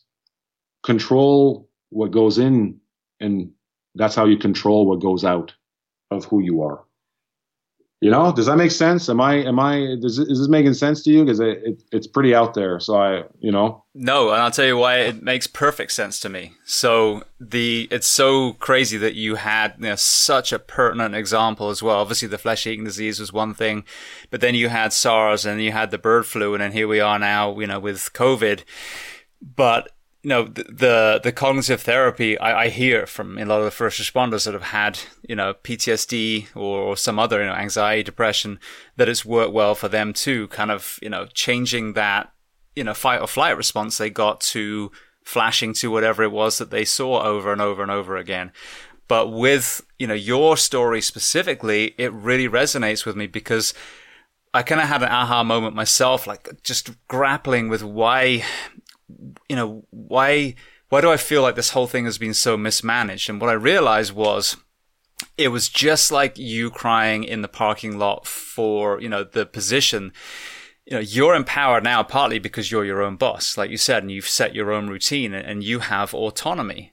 And what I see in, in the fire service is, you know, there's a lot of unhappiness because the autonomy is taken away. Good, good leadership. We're a well-trained crew. We show up. They say, go do your thing. We do our thing. We feel amazing, you know, and, and, and everyone's happy. You know, in, in bad leadership, it's micromanaged, you know, it, it's a complete shit show. And, you know, you, there's no feeling of, of kind of, uh, autonomy and therefore well-being. And I feel that what I've seen is so the, the, the wrong message that's been pervaded with, with COVID, of course, there's an element of isolation, of, you know, reducing spread, of trying to protect hospitals. But that doesn't empower anyone. Stay in, stay in your house and shut the fuck up is, is not empowering. So my whole thing, and it kind of, it seems like that's where you found yourself with your journey is imagine you're going to get COVID. Live your life like you're going to get COVID so play with your kids, exercise, eat well, meditate, read, you know, get outside, get sunlight on your face, get snow on your, on your bare skin, you know, walk barefoot. Actually, live your fucking life because if you're going to get it, you're going to get it. We all know people that have been isolated, you know, completely that have still got COVID. So this whole message that you can escape from it is complete crap. So but if you never get COVID, by the end of whatever time this ends up, you know, running its course, you're going to be so much better. And as you said, your relationship with your kids, your wife, your parents is going to be so much better. But if you sit powerless in a room waiting for something to, to, to sweep over you, you might never get COVID, but you're going to be in a much worse place a year from now than if you'd actually empowered yourself to do actionable things that, that most likely will reduce the reaction to COVID when you get it. Sure. Have you been reading Tsunetomo Yamamoto? Is that what you're trying to say to me? no, sounds like a cool guy. have you read uh, Hagakure, uh, The Way of the Samurai? I haven't yet. Actually, it's one of those ones I should. Even even the Art of War, Sun Tzu. I, I would be lying if I said it. I'd read it cover to cover as well. Well, the, I find the Art of War, the Sun Tzu, is is and my friends in, in military strategy and all that, they, I mean, they, they understand it, but they kind of laugh at it a little, not laugh at it, but it's, it's, for them, it, it's pretty, pretty simple and it's more politics than tactical. But when you look at Tsunetomo Yamamoto or, or like Musashi had the book of five rings, but then in, in the following century, Yamamoto wrote a book called Hagakure, The Way of the Samurai. And my favorite filmmaker, Jim Jarmusch, did a film with uh, Forest Whitaker uh, called Ghost Dog, which is is his interpretation of that story of a samurai story uh, uh, in a modern world. So so but but a lot of the themes in the book explore explore death and samurai and he said the only way you can be a proper samurai and i'm big time paraphrasing is when you accept that you're already dead and that's what i hear when you're saying you know, you know what I mean? Like it, it, it's you're already there, and that's a bit what I've realized. Like the, and it's it's a tough one to reconcile because I know there are millions of people who have who have died from this, and and more will, and people are are sick, and and but at the same time, you have to have a mindset to allow you to manage your world and the world that you're in and see how can this make me a better version of myself. And it's by accepting, accepting what's possible or what can be, and that it's not within your control. So then you start saying, okay, what is within my control? Making my kid lunch, going to pick him up after school, reading, watching things with him, with him. It's not bad if a kid watches shows, if you're sitting with the child and discussing, you, you know what I mean? Like there again, it's the same thing. It's balance and, and how do you do it? But I highly recommend Hagakure, The Way of the Samurai. And my favorite quote in that book is about is something he says about a a storm. And he says there's something to be learned from a rainstorm. When meeting with a sudden shower, you try not to get wet and you run quickly along the road. But doing things like passing under the eaves of houses, you still get wet. When you're resolved from the beginning, you will not be perplexed, though you will still get the same soaking. And this understanding extends to everything. So the way I was talking about that with someone, I, I wrote that online recently, and someone wrote back and said, "I'm sorry, I, I don't understand what the hell you mean." And I said, "I'm going to simplify it for you." I said, since the since the pandemic started, we have a we live on the top floor, third floor of a triplex, and we have a rooftop patio that's just ours. And since the start of this thing, when there's a major major rainstorm, I go out and I dance in it on the roof, usually naked, but because it's a big storm, nobody can see your nose, and none of the neighbors have rooftop decks. You know what I mean? Like and it's, it's cold. but it feels so good, and it's liberating, and it's it's but enjoy the rain shower instead of trying to hide from it. Just accept it. And once you accept that it's going to rain or that this can happen or that can happen and it's not in your control, like who can control the rain? N- nobody. N- nobody can control when it rains. We can impact if it's clean rain or not, but that's a different discussion. So go dance in that. So I, t- I said, just go dance in the rain. And, and she goes, Oh, I get it. Okay but that's again it's it's a mindset thing it's a mindset thing and we're often our own worst enemies Absolutely. Well, it's funny because I, I obviously grew up in a country where it rains a lot, but here in Florida, our rain is torrential when it comes down. And, you know, I'll be out sometimes and people will be running back to their house and I tell my son, I'm like, just keep walking. You, you can only get so wet there's a certain point where if you jumped in a pool, got rained on, whatever, that's as wet as a human being possibly can without drowning. So, you know, once you get to that point, then like you said, then you just enjoy it. And, you know, one of some of his fondest memories are us throwing on board shorts and a t-shirt and going out in the rain. So, yeah, I couldn't agree more. Well, I, and I say, I say it's what I wash myself and my clothes in, so I can walk in it too. but uh, I love it. And plus, there's fewer people on the sidewalk, so you have more room to yourself. There we go.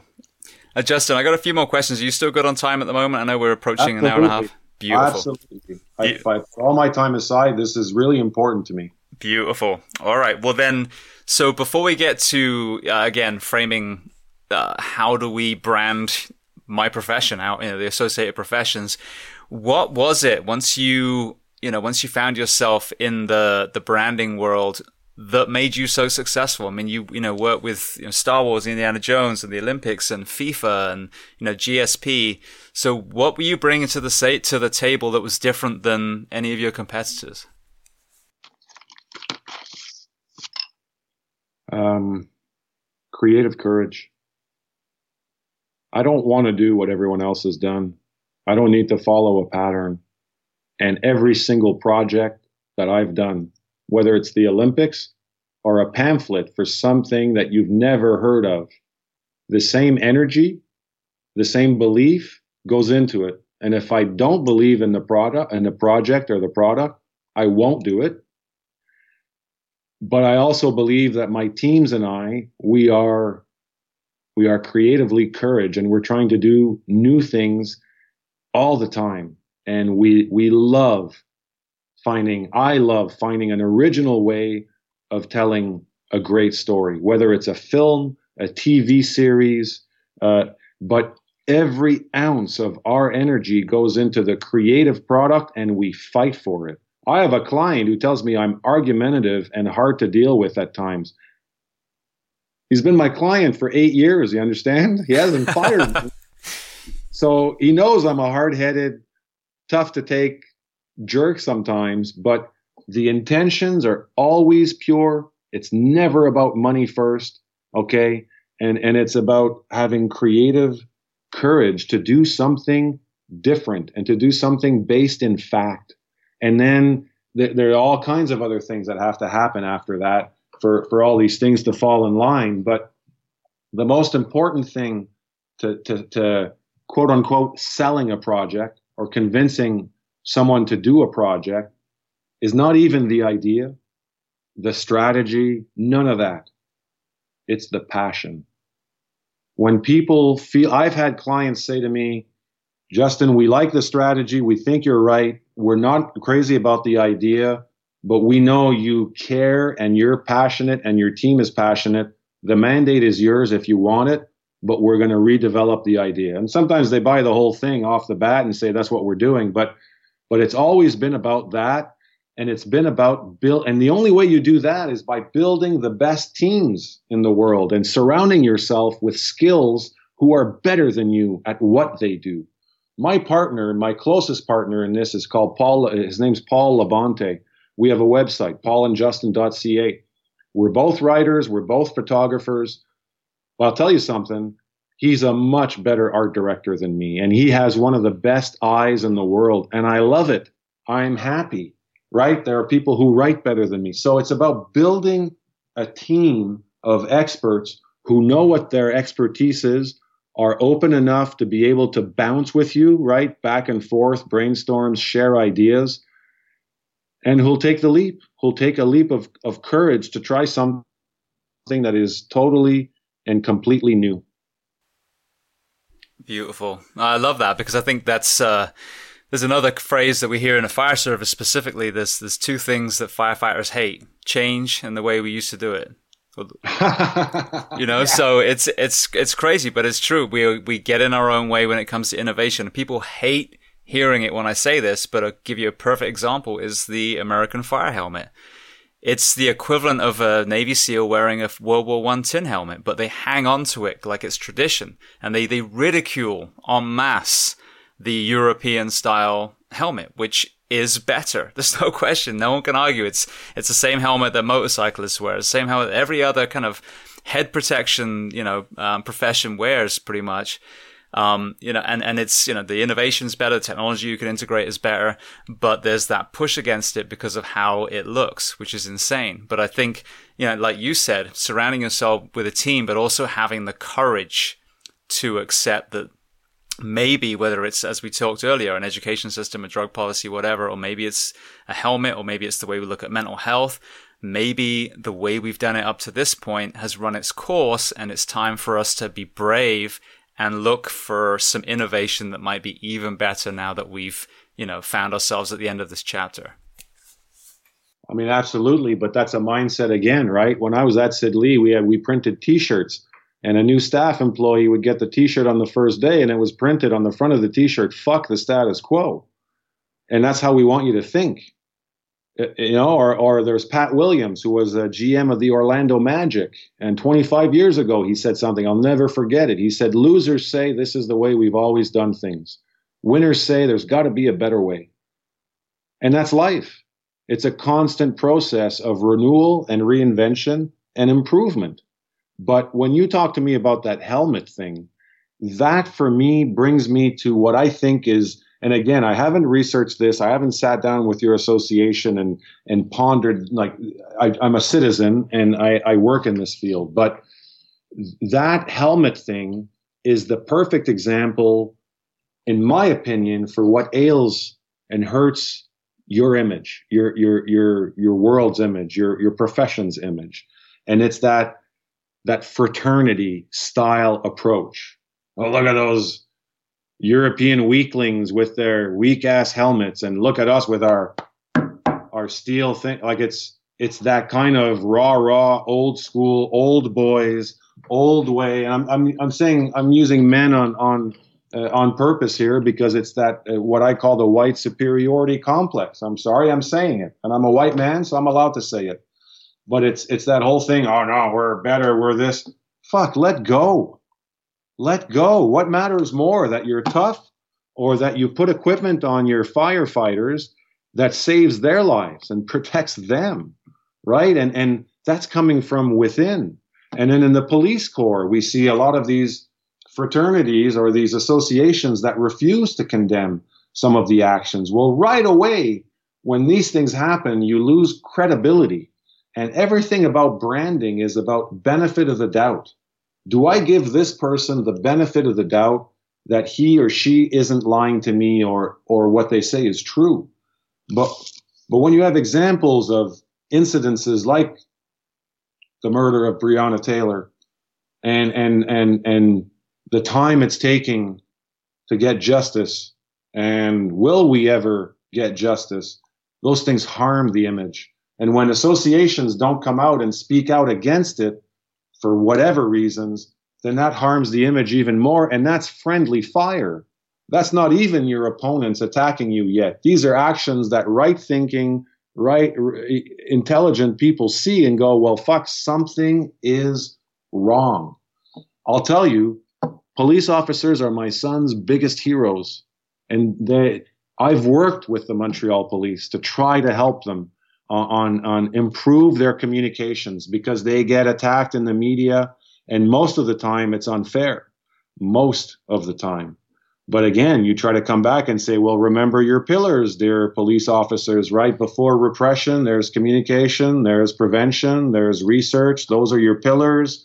You, know, like you, you it, it's, it's a tough one. It's, it's a tough call. And, and it, it starts again with, well, what can we change? Before you can expect the media to change and the public to change their opinion, what can we change? That's one angle of attack. But then the other angle too is, are you shining the light on the right examples?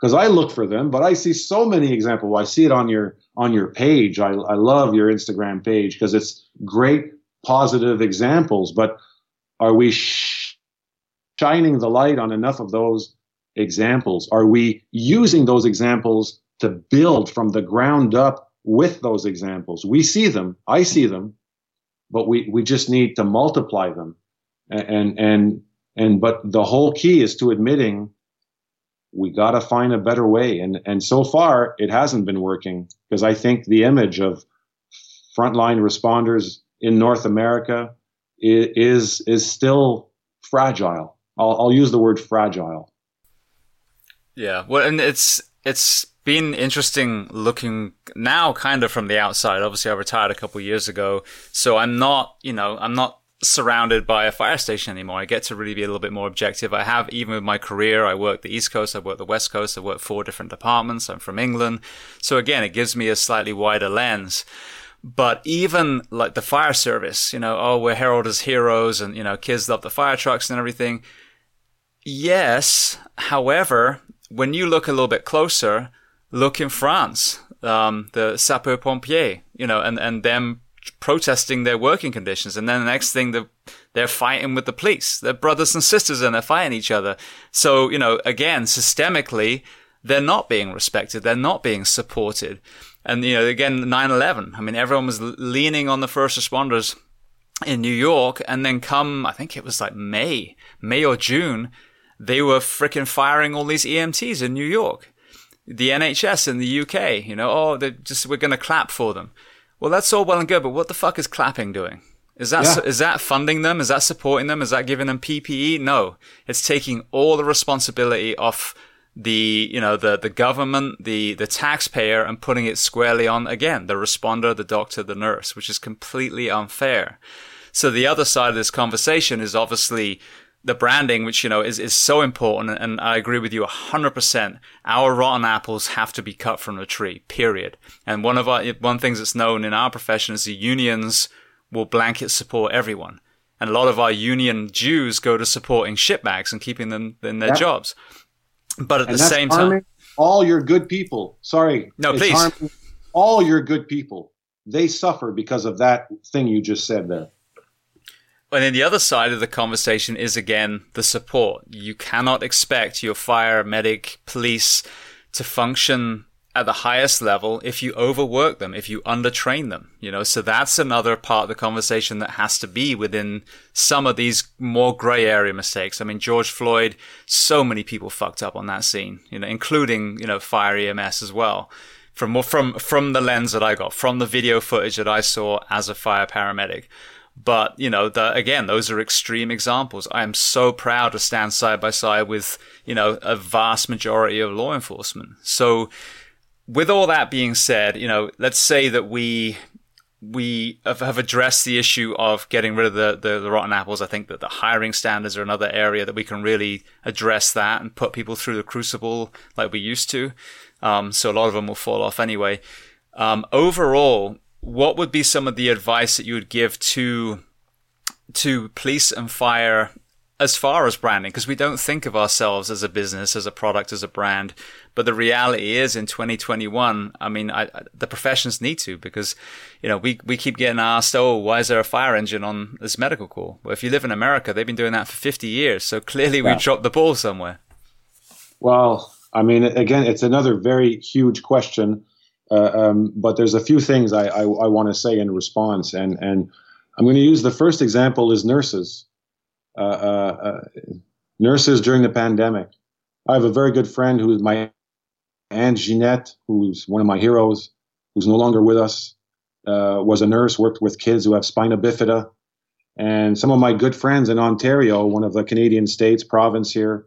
I mean, we've had we've had nurses during the pandemic being told you can't get paid this overtime and we're going to the ontario government has cut benefits to some of our nurses uh, uh, has cut down nurses. Like they we have laid off nurses from what i've seen during this thing. So when you talk about that and, and you talk about th- there's another huge issue that I, I, ho- I, I hope that your membership understands the power that you have that you have not harnessed yet because this treatment of, of nurses is unacceptable. Our own prime minister said something to our military forces a few years ago that, um, well, he lost me. He, he lost me on that day because we we had a soldier who was who, who had who had been in action and had come back and was suffering from post traumatic stress disorder and, and and couldn't get the help that he needed and and suicide here in Canada is the, the, rates of suicide. I mean, it's the number one cause of death in men aged 18 to 34. It's 10 times as worse uh, on indigenous indigenous reserves and in our military uh, because of post-traumatic stress disorder. And our own prime minister, when was that when he was asked about the benefits that our our military were asking for uh, for you know long-term care when you've retired and mental health support and and the quote was, they're asking for too much. And that made me fucking pissed off because you're prepared to ask these women and men to go give their lives for your ideas and you're not prepared to back them up when they come back. That is, it's a shame. And, and so, so again, and, and you get this ugly stuff and you're a guy like me and you say, fuck, how can I be part of the positive? Da, da, da. Well, in, in the last last year I, I joined, I became a spokesperson, last two years I became a spokesperson for a food bank. And I, and I went, well, and my friends asked me, well, why? I didn't know you were into food banks. I said, well, I'm into math. And what do you mean? And I said, well, 60% of the food we produce winds up in a hole in the ground. Between 40 and 60, depending on where you live in North America, 40 to 60% of the food goes winds up in a hole in the ground, which is a waste of food and an environmental disaster. On the flip side, we got a bunch of people, kids mostly, who don't have the nutritious food that they need. So for me, it's a logistics problem. It's a communications problem, and it's a math problem that we can take the food that's going into a hole in the ground and at least start feeding. Like the, the food bank I work with feeds hundreds of thousands of people every month. You understand? It's the biggest one in Canada. So so you, you start picking where you can have an impact. But for frontline workers, one, we need we need our lobby groups to not allow these kinds of statements anymore by our our leaders that they're asking for too much or or or nurses again carrying the burden for the whole health healthcare system. And and and, and a lot of our doctors too. I'm not faulting any of them. Uh, uh, we're asking so much from them but we're not really doing a great great job as a society of taking of them. But but if I was if I had you guys uh, you you folks as a, as clients, I'd say first we have to look at one have we defined really and made it clear what our purpose is, right? Because just look at the police. How many times in my life have I have I responded to people who were critical of the police and say, "Yeah, and you're right to be critical." You get home Friday night at 11:30 and you found that someone's broken into your house. Who do you call? First person you call is the police. You have a fire, the first person you call is a firefighter or the fire station. You're hurt, first person you want to see is a nurse, a doctor. So, so there's hypocrisy in, in our communications and in the way we've allowed these poor images to fester and grow. But the only way to fight it is to empower people to become your spokespersons because you have touched the lives of hundreds of billions of people in the history of time. And even in today's world, live, you're touching the lives every day of hundreds of thousands, if not of millions of people all over the world or all over this continent and all over your own country. Well, from a strategic perspective, there are ways of harnessing that power, of expressing it in a line, right? A, a slogan, right? If, if think about Nike and Adidas, okay? Nike's message is just do it, right? They've said second place is for losers. Nike has said you don't win silver, you lose gold, right? So they're about victory at all costs. It's a very American uh, uh, type of mindset, very F. Scott Fitzgerald, every uh, American dream, the Green Lantern, all that stuff. Now look at Adidas. Adidas rebranded about 10 years ago. The slogan became Adidas is all in. And all in means two things. As an individual, when you're all in, it means you're invested into what you do, whether you finish first or, or third or 17th. Did you give 100% of who you are to achieve this result? Yes, then you're all in. And when you're all in and you meet someone else who's all in, you connect on that passion with these other people who are all into what they're doing with their lives. So that's a much more collective approach to messaging, to branding, a group of people walking toward a common goal. And that's what they base their communications on. They sponsor the national uh, football team, soccer team in Germany. Mannschaft, which is about collective, right? It's it's very Germanic, very Teutonic, very that collective power that we've seen from that part of the world for so long. But Nike and Adidas have something in common. They sell the same shit. It's the same product. It's a sneaker and a t-shirt. You understand? But Nike chose to communicate from the far end of the spectrum on this side and Adidas is coming to it from the other side, and they consistently hammer their messages home with who they sponsor, how they sponsor, what their message is, right? Who represents their brand. Well, you have to do that. You have the tools.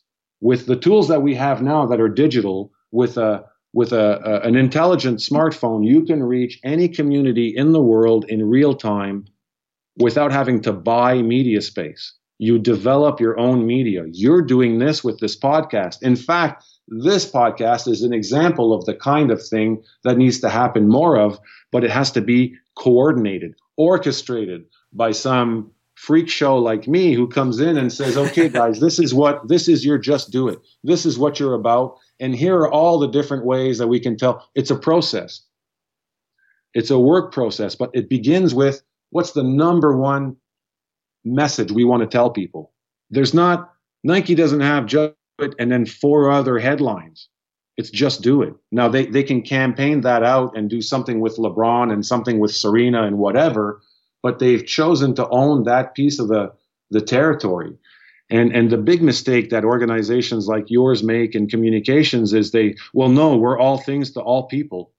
And I use the water example to break that thinking, that break that kind of thinking. Because water is something that you and I and everybody listening to this podcast needs to survive. And if you don't have water for what is it, 48 hours? 30, I don't remember how many hours you can go, 72 without water. And then, like, you can go without food. I fast all the time. I've gone seven days without food, no problem. You can't go without water. So you needed to, you need water to live. And yet, and yet, water, if you're selling water, your product isn't for everybody, even though everybody needs water to survive. And they go, Well, what do you mean? That's not true. I go, Well, you put water in a plastic bottle and you go see a hipster on the plateau Mont Royal in downtown Montreal who's who's just got out of class at Concordia, and you try to tell that person that they should buy your your polluting plastic bottle, they will never buy unless they're dying of thirst. They they ain't they're not your target market.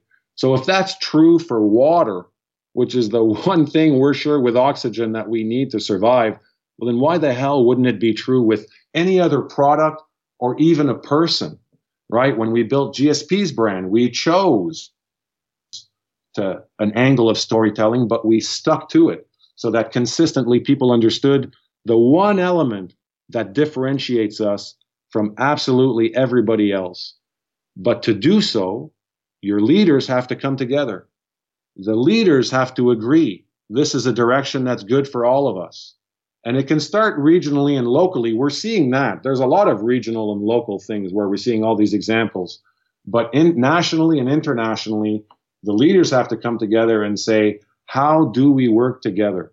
And it is super possible. And a lot of people in your feeling is, oh, well, ah, fuck, that's impossible. And this guy's crazy. And then, man, you, you, you have international organizations, you have international conferences. Christ, you have international sporting events that are, that are just, that just belong to you. You know what I mean?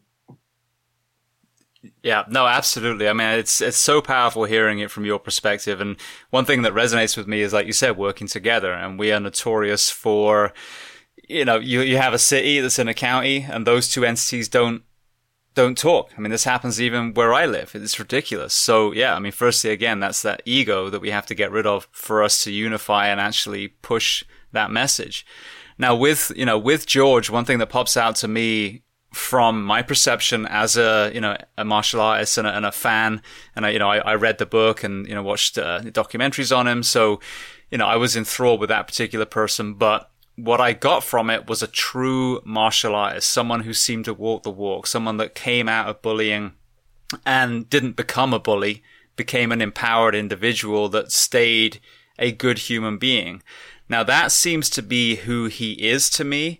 Was that an alignment of who George actually is and the storytelling that you then use to help you know uh, promote him as a fighter and his story within the UFC itself?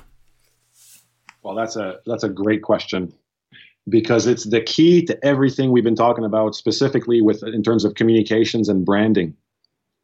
You cannot bullshit people anymore. We're too intelligent people are too savvy. We have too many tools to uncover the BS. Right? So if it looks, smells, and feels like a turd, and you tell someone this is an O. Henry bar, they're never going to listen to you ever, ever again. You've lost them because you've lost credibility. You've lost the benefit of the doubt. So, branding today, storytelling, getting your story right, whether you're a sneaker, uh, kombucha company, a person just trying to define who you are at the office. Your your identity has to be based on facts. And what we do is it's not so so it's a it's a lot like there's a painting and there's a statue. What's a painting? A painting is a white canvas and you have an idea in your head and you express it using brushes, colors, uh, whatever, but you're inventing something. It's a it's an act of creativity. In branding, that's not where the creativity takes place. Creativity is finding the right way to tell the best story. And that's like a statue, right? A brand is like a statue. And what makes up the statue, that big block of information, pardon me, the, so what makes up that statue, that big block of information, is you're chipping away at it. And you remove the things from your statue with a hammer and your your your carving tool that that doesn't belong just to you that other people can claim. So oh yeah they can say this too. That's just like them. And what happens when you start doing that process is an image appears to you. And what was once a block becomes a very clear image a person an emotion an emoji whatever it is but you get there by removing the extra fluff and getting back down to the core of who you really are or what you really are and what benefit you bring others, whether they're consumers or just the public, because it's not about buying a product, but just appreciating it. And, and th- that's the second key is, is you have to make sure that your image isn't just about what you perceive, but what impact you want to have on the people and their perception of you, because that's where the truth lies. So if you don't do this based on truth, you're dead meat. So George is a duality. And what we found that makes him completely unique is that inside the ring, he was the most fearsome fighter that they'd ever had, that they that fans have ever seen. He's one of the last people you want to fight in the ring because you're going to lose. And the, the two people that he lost to, he came back and he beat them, and one of them twice. So that's in the ring.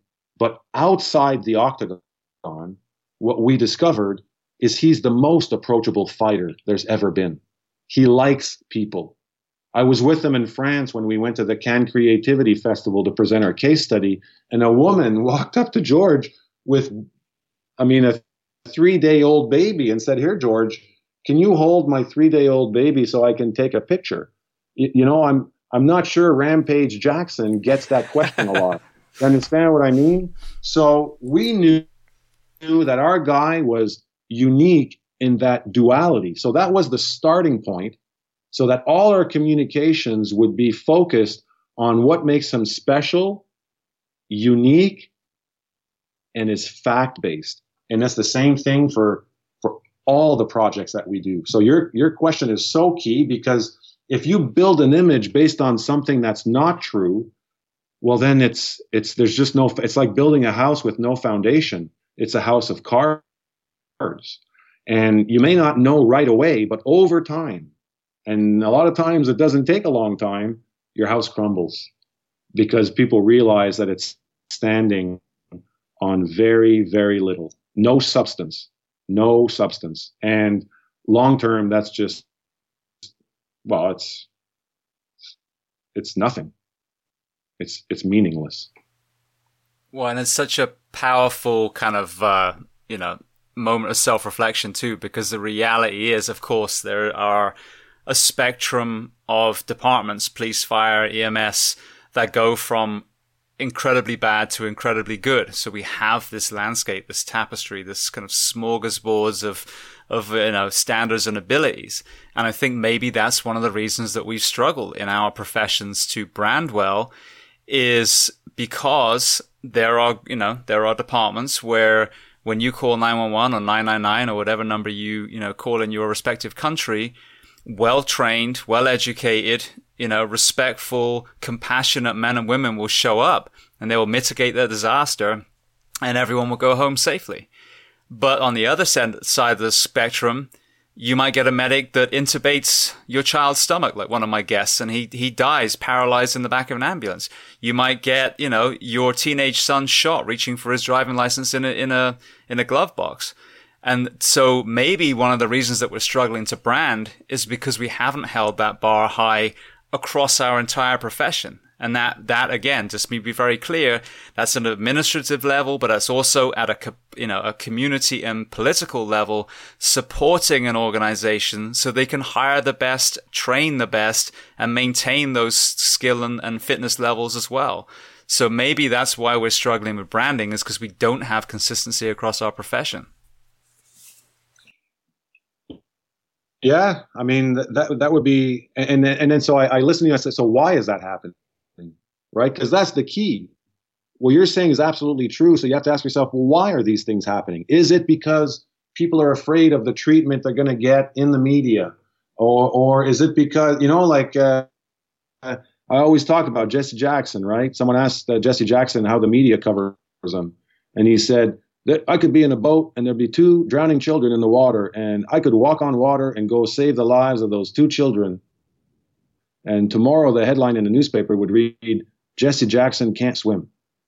And and you laugh, but but right there's a there's a paralysis too that comes from well Christ every time I have tried to open my my door or something I, I've paid for it because I just can't seem to get the benefit of the doubt, or I just can't seem to get what I think is, or what we think is fair coverage.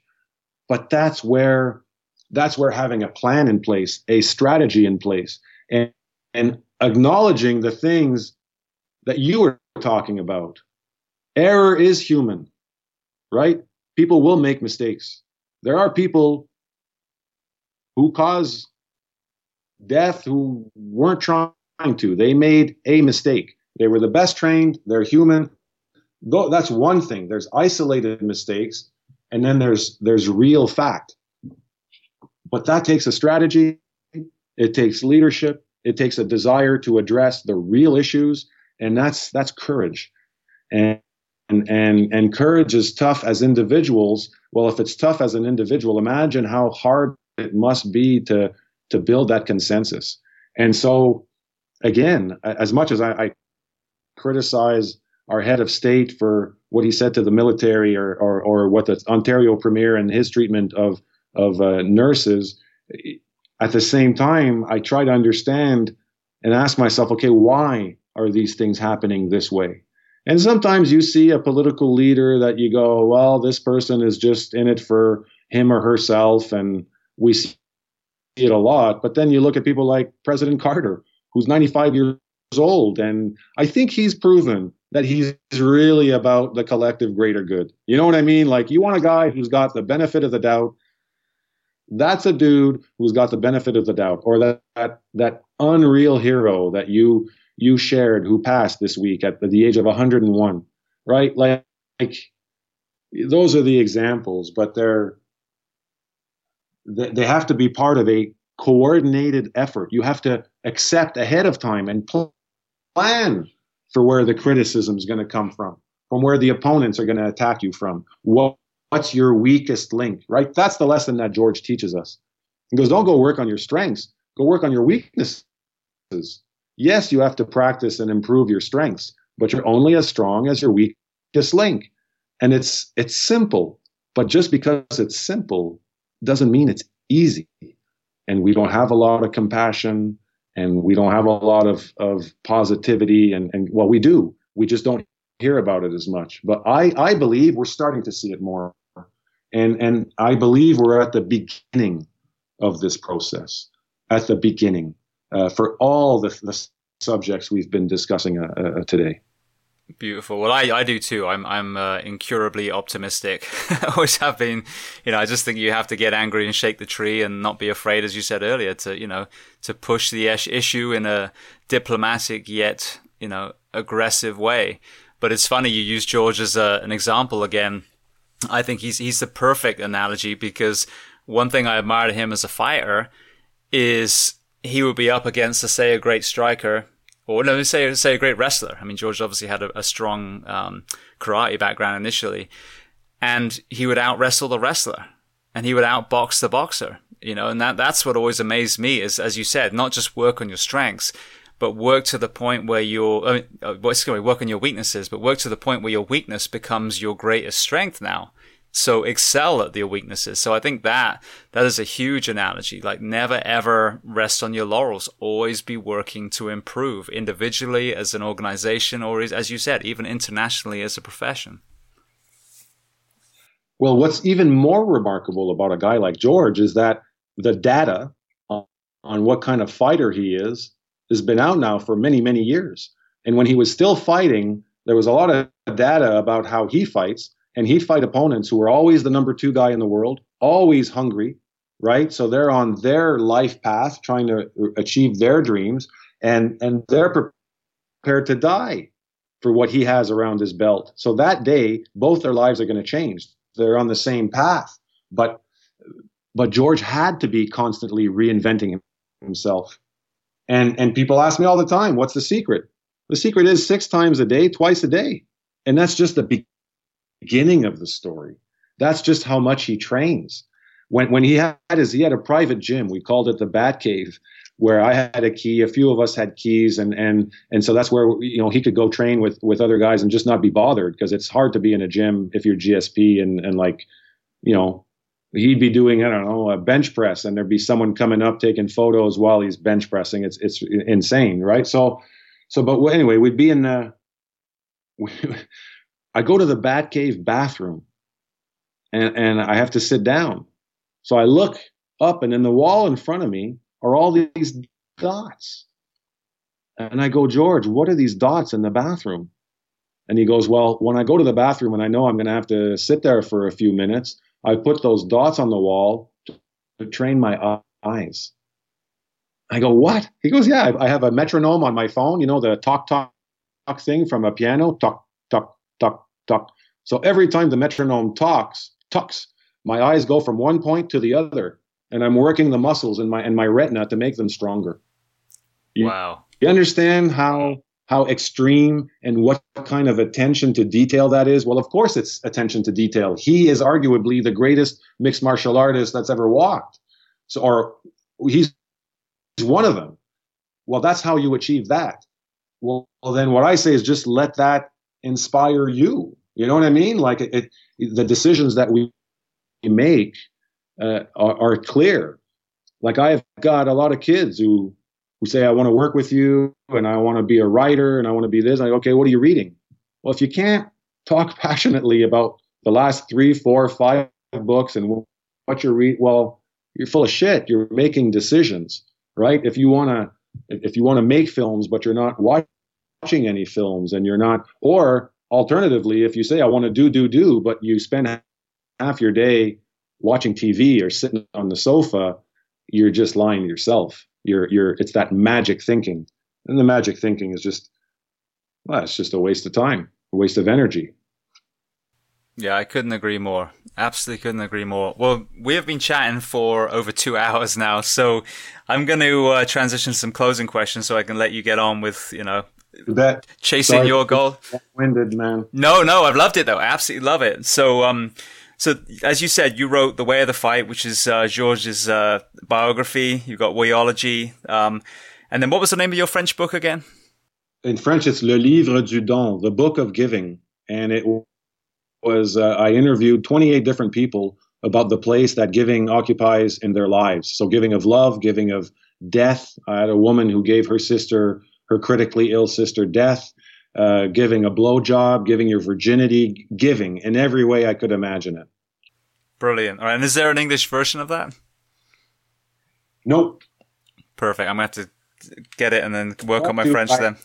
I'm a control freak and I can't let anybody else translate my stuff from French to English, but I also don't have time to translate it yet because I've had publishers reach out to me. I just got to find time. If you have a time machine though, I, I that makes time, I would I I will buy one. Beautiful. If I find one, I'll definitely let you know.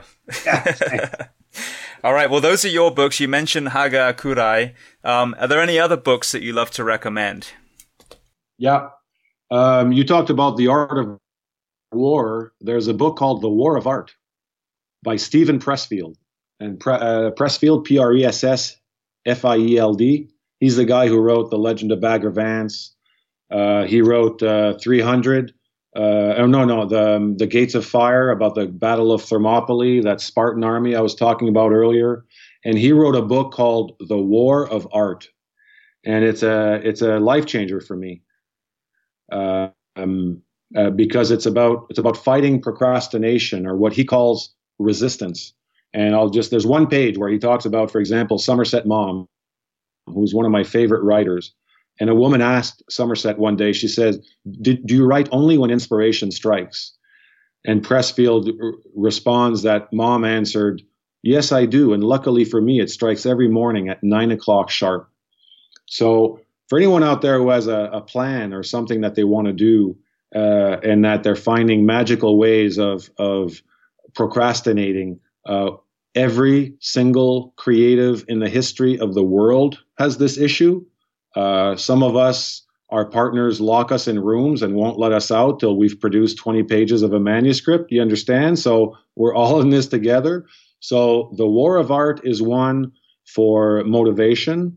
Hagakure, The Way of the Samurai by Tsunetomo Yamamoto, is a one for for developing a, a philosophical perspective that's unique and that reflects who you really are Uh, there was a book in French called, by Jean Giono, G-I-O-N-O, uh, L'homme qui plantait des arbres, the man who planted trees. I am certain that one has been translated into uh, English, and it's it's the story of a man who plants a forest, and it's simple and beautiful, and I uh, I love it.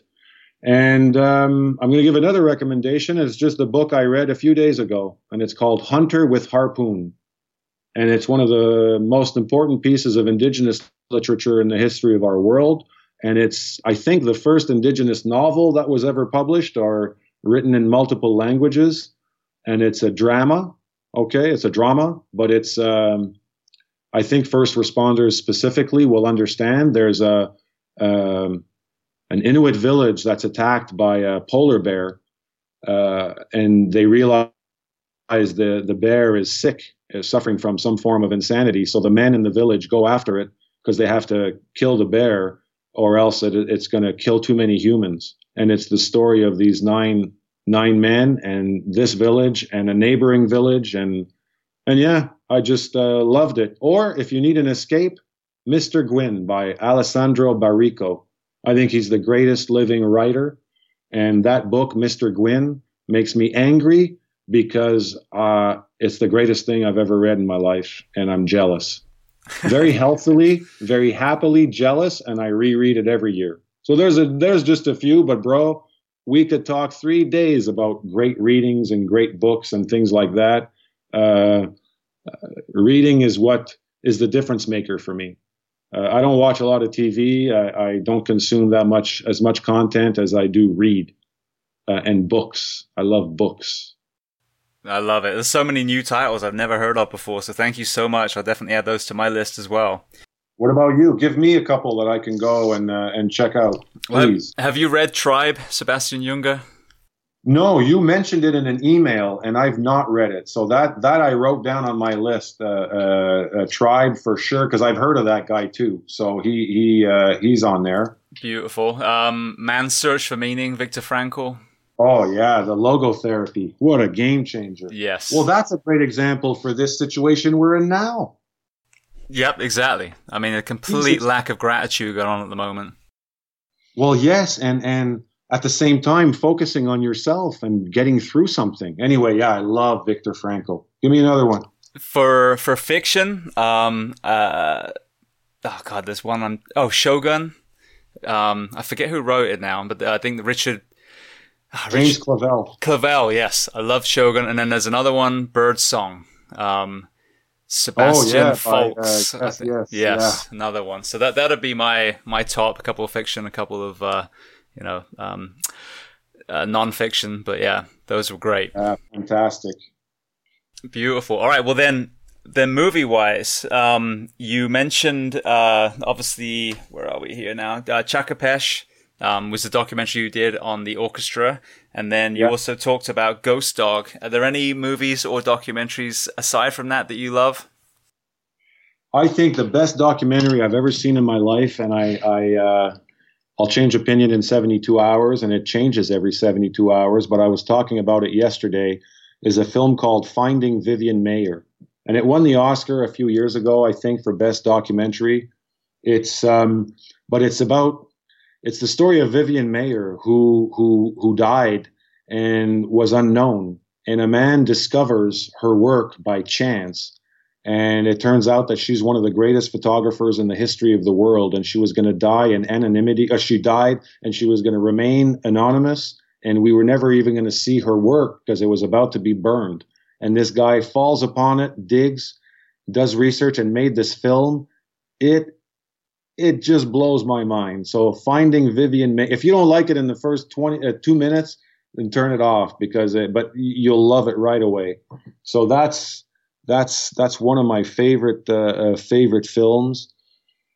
I love everything Jim Jarmusch uh, Jim Jarmusch d- does, so I, I, watch Ghost Dog all the time. And in fact, they just reissued it on the Criterion Collection and DVD and Blu-ray. So it's it's such a great a great film and shot so interestingly in, in black and white.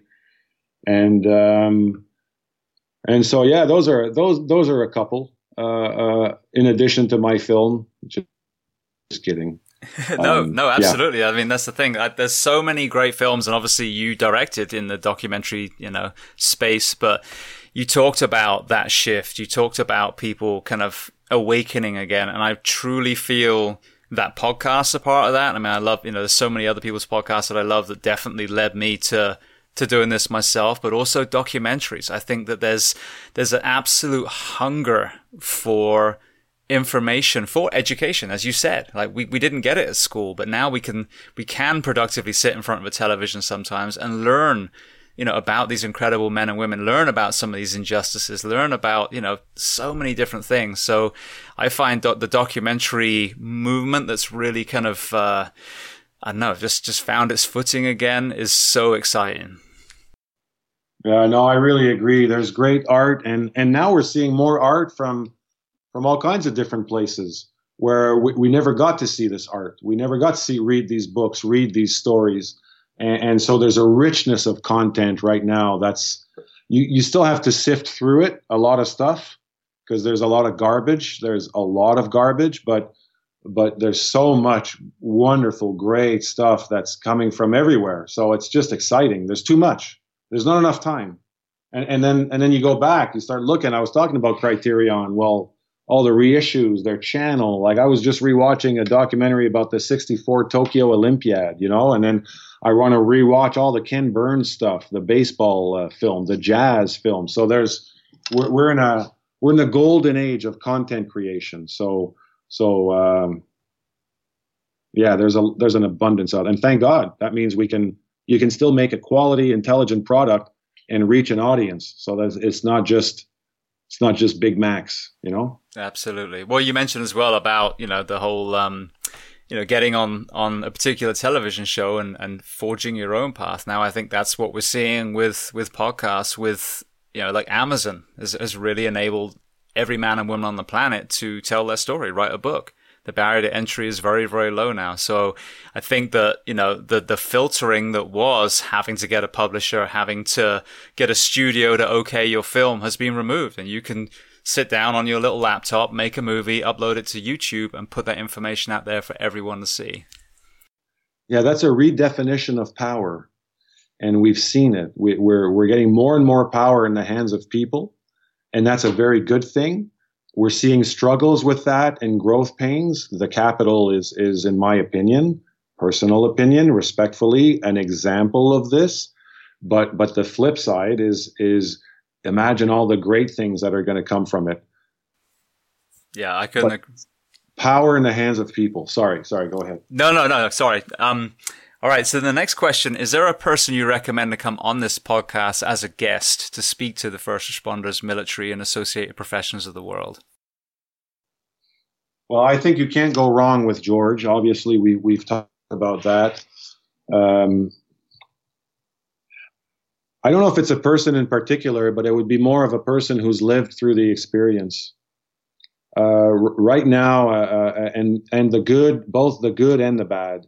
You know, I'm I'm uh, I'm working on a biography or a biographical project with with someone who was in uh, the residential school system here in Canada, an Indigenous person who's lived uh, experiences of both kinds with with uh, first responders, but whose uh, whose voice is important. So it's not for me about a, a who it is, but a casting on the type of person, and it'd be the kind of people who have lived all kinds of experiences, negative and positive, who can talk about it so that we start the dialogue. What I love about this is dialogue, listening to you and I obviously agree on a lot of these things. I'm I'm wide open to being challenged on on but uh, uh, on on these subjects too, but it's it'd be more un, what uncomfortable conversation can you have, and it would be more more in terms of that, so that having new kinds of conversations will will hopefully give us new pathways forward. So there's people like George and, and all of that, uh, uh, uh, but people who have lived experiences who, you know, we need to pull off the band-aid and, and just move forward. So it'd be that kind of be more casting that I could recommend.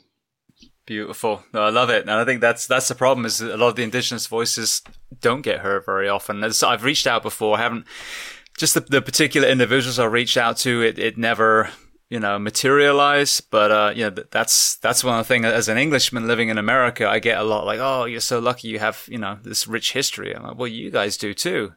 you know, it wasn't just when, you know, the Europeans came over, there was this rich history prior to that. And even prior to that, I mean, Mongolia coming over, you know, becoming Native Americans. It goes back and back and back and back.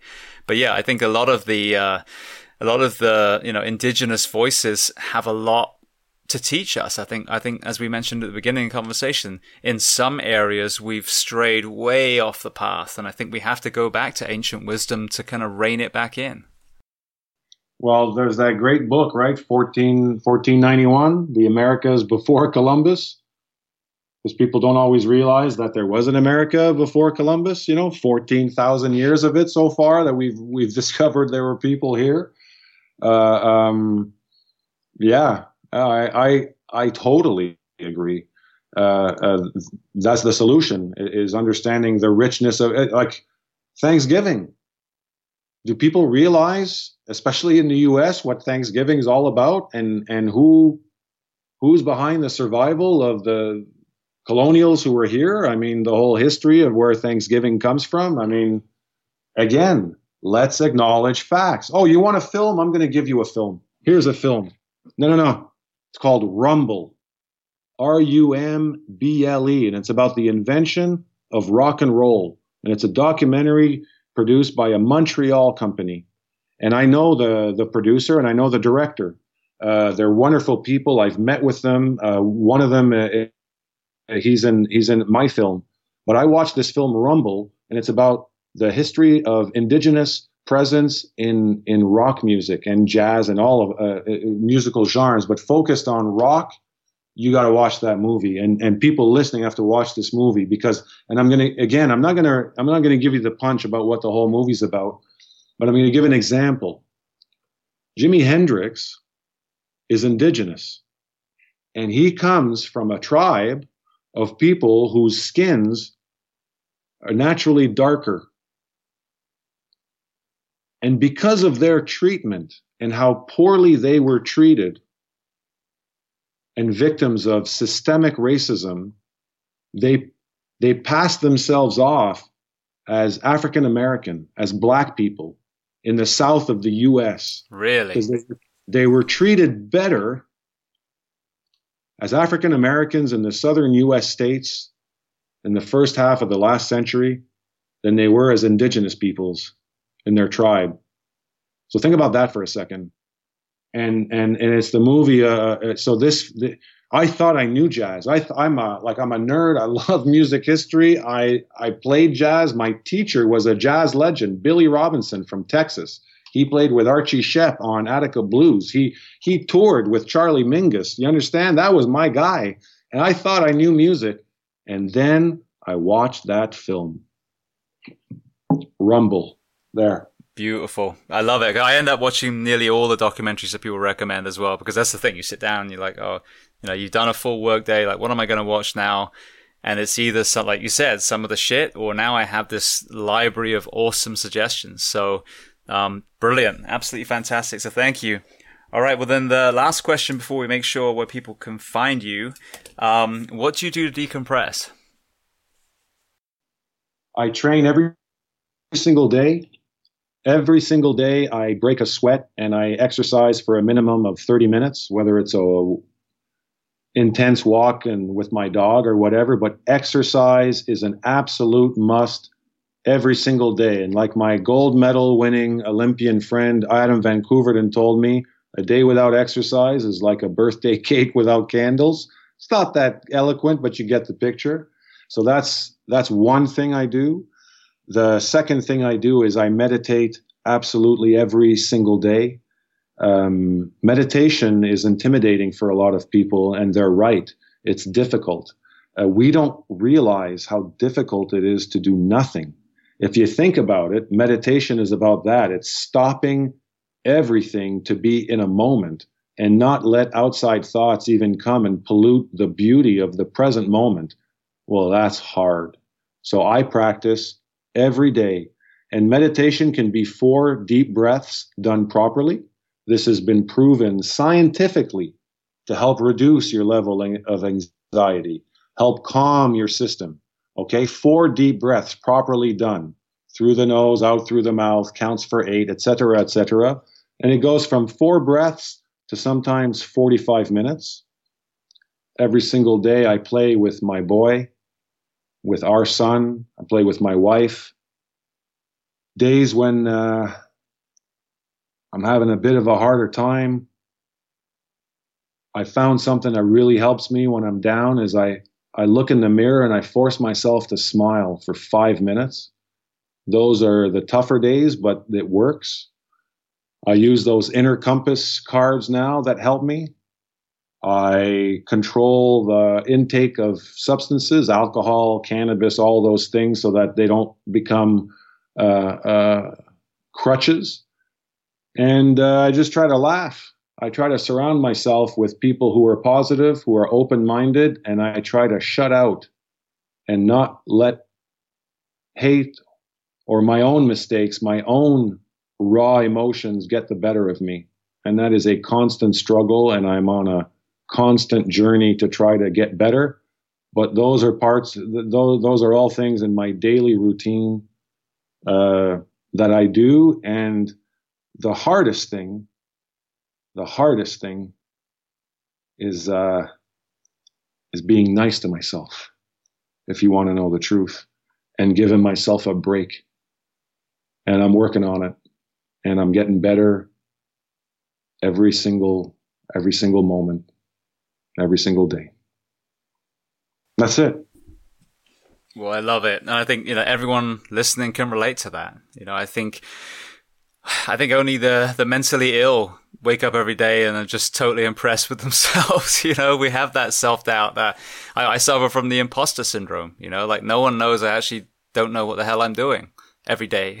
so, you know, I think that's so important to to reframe. I think the the controlling the cannabis and alcohol. I'm actually almost two weeks now not drinking. And again, it's not some I hit crisis, I have to stop, you know, I'm going to be sober, whatever. It's just that I recognize that I'm leaning on it again and, um, it gets in the way. And, you know, I'm sure at some point I'll have a drink down the road, but it was absolutely a crutch. So, I think, you know, over and over again, I hear time with the family, I hear time in nature, I hear exercise, and I hear meditation. So hopefully enough people will hear so many of these guests leaning on that too that they'll realize that there's something to it because it's the most magical thing ever. You just sit there and you be present at whatever level you're at, whatever methodology, myth, method. Oh my God, I can't even spit the word out now. Whatever type of medication, uh, meditation that you're doing, but it works and we've got so much white noise in the world that just being present and acknowledging this this self talk,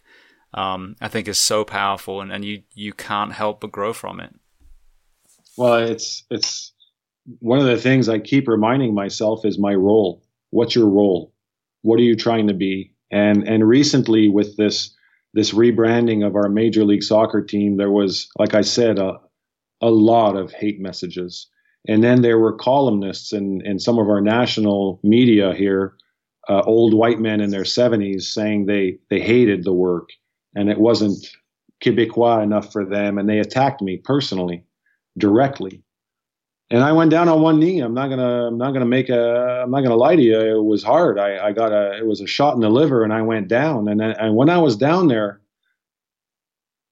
I started feeling sorry for myself and I started asking myself, fuck, why isn't, why aren't any of the people I've worked with or coming out and saying, hey, I know Justin, he did this, he did that, and you didn't look properly. And where's, I started thinking, where's my knight in shining armor? How come I, and then, and then I started laughing, bro, uncontrollably, because I realized no one's coming for you, Just. You're the knight. That's your job. You were born a lottery winner. You're a white male from Canada. Your parents have master's level educations. They're still married. You were given every tool a person could possibly have in the history of the world to make change. So that's your job. No one's going to come lift you up. You lift others up. And, and that changed me. I went from a dark place to smiling, to being resolved, to saying, yeah, I am going to build this movement. It's a movement about inclusion, right? We made a film that's in, in many languages, right? Uh, French, Mohawk, English. We have three female voices for a professional sports franchise. We're telling people if you love this city and you love the, this open game, you're welcome. So, you know what I mean? Like it was about my role and what I want to be and what I think I can be. And again, it came back to the mindset. And and and it it just helped me. It's funny. It takes a while, eh? But I I tell when I talk to student, I try to talk to a lot of student groups in high schools in this, and I, and I tell them, I show them my back, and I go, I have a virtual bullshit converter right here, and all the hate and all the criticism and all the stuff that people throw at me, I just lean forward so that it goes right into my bullshit meter, uh, bullshit converter, because the converter converts it to energy, so that on Friday night or Saturday morning when I'm when everyone else is resting or I can keep going. I can keep focused on my goal. I'm energized to to fulfill my role and try to be all humility aside and I apologize for this this excess of of but play my role and be a leader for for for collective and positive change. Beautiful. Well, I just realized we talked about so many different things. We didn't really discuss, you know, the the history of the logo. So let's just take a moment we'll and talk about that. we'll do that next time. I, mean, uh, how, many more hours do you have? well, we can talk about it for for you know. I, I'm fine on this end, but so what? What did the the logo look like? What was the choice of branding? And then tell me about the kind of inclusion behind the new logo. Well, the, the um, first you have to understand the context of Major League Soccer, right? And and uh, and the president of the team uh, uh, in Montreal keeps talking about what's happening in global soccer. And MLS used to be a league where you sent, you know, a lot of uh, famous aging players came. Right, uh, uh, Didier Drogba came to Montreal toward the end of his career. Well, now Major League Soccer is becoming one of the most important feeder leagues in the world right? Uh, uh, Jonathan Davies, who plays for Bayern Munich, has been voted one of the uh, uh Alphonso Davies, sorry, one of the best 11 players in the world. Well, he's from Major League Soccer. The transfer window shut a couple of days ago, and we saw some of uh, MLS players going to clubs all over Europe. So the notion and the the the, the image of Major League Soccer is growing to a point where we're becoming one of the world's more important leagues, and that's only going to continue. On top of that, we have 5 billion football fans all over the world, right? And they're going to see Major League Soccer grow in importance. Well, we first we realized we needed to rebuild the brand around the identity of our city. The name before was Impact and it, it, it worked for it, it served a lot of great purposes in our own market but in a growing digital global market we wanted to really represent the city of montreal. So we rebranded around the identity of the city and our people. And there's a couple of key facts and i won't give you the whole story because it's a long case study but one in montreal households there's a study that shows that 30 different languages are spoken in Montreal language uh, in households that are not French or English. But what combines and connects everybody is our ability to communicate in both those languages. So that means people are listening to each other and making an effort to communicate in any language with any tool they have at their disposal. And that's a very Montreal thing right? You come to Montreal, it's a global city. You can walk on the street and feel safe and meet strangers and make friends and blend in. So, which leads to the second piece of data that was really important. Montreal is more than a multicultural center. Toronto, for example, is the world's most multicultural city from what I the data I've seen. More cultures live there, but they tend to live together. So you have Little India and Chinatown and the where and Little Italy, where there's a concentration from an ethnic perspective. Well, Montreal is what's considered a an intercultural city. So when people move here from a, from somewhere else, They choose a more centrally located neighborhood.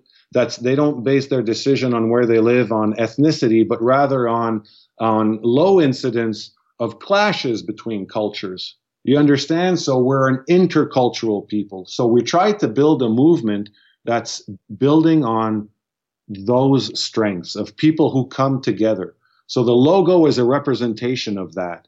One, it's it's a circle like an island, right? And we took icons from the greatest period of, of Montreal's creative design history, the 60s and 70s, when the world started talking about Montreal designers and creatives during Expo 67, and after that, the 76 Olympics. And so we have visual cues from that period in a contemporary setting, but what the logo represents is a movement of people toward a center, toward a common goal where we all find each other. And a lot of people have said the logo in the end, the arrows, the M's for Montreal combined look a bit like a snowflake.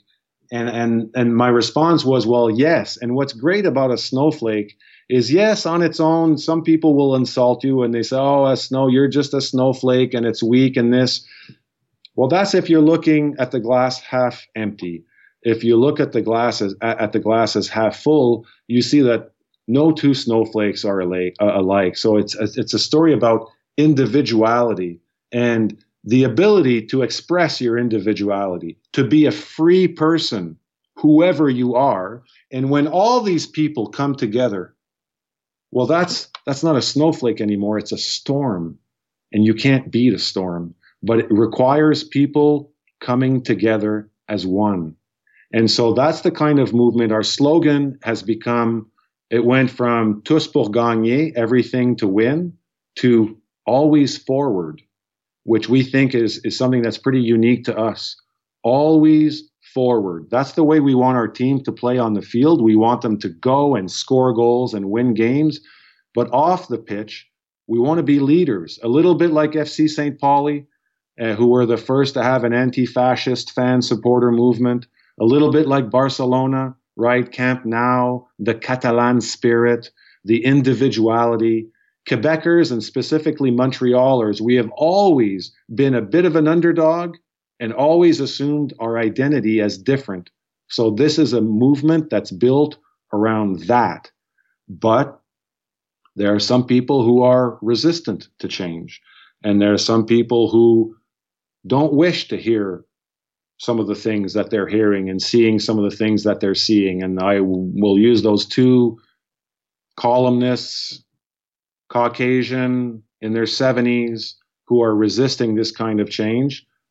And and we're building this movement. And we're quite encouraged because it's in our first week we had 2.2 billion global impressions which i think is the biggest announcement in the world of sport in the history of our country and our swag our our, our gear it, we're, we're breaking i mean we sold more in our first 48 hours than in the entire last year so so it's been really polarizing and there's been a lot of local debate but we're we're really trying to build a a, a bit like uh, you know football, a bit like uh, Lyon. You know, in France, they won. They had a period they won eight consecutive French championships, but that's where Benzema came up, who plays at Real Madrid now. So they they built a feeder system, they built a farm system that develops young talent, but also works in a in a business setting where they can continue being competitive for championships, yet sell players to other clubs. Because of course in, in football and soccer there's not there's not as much trading as there is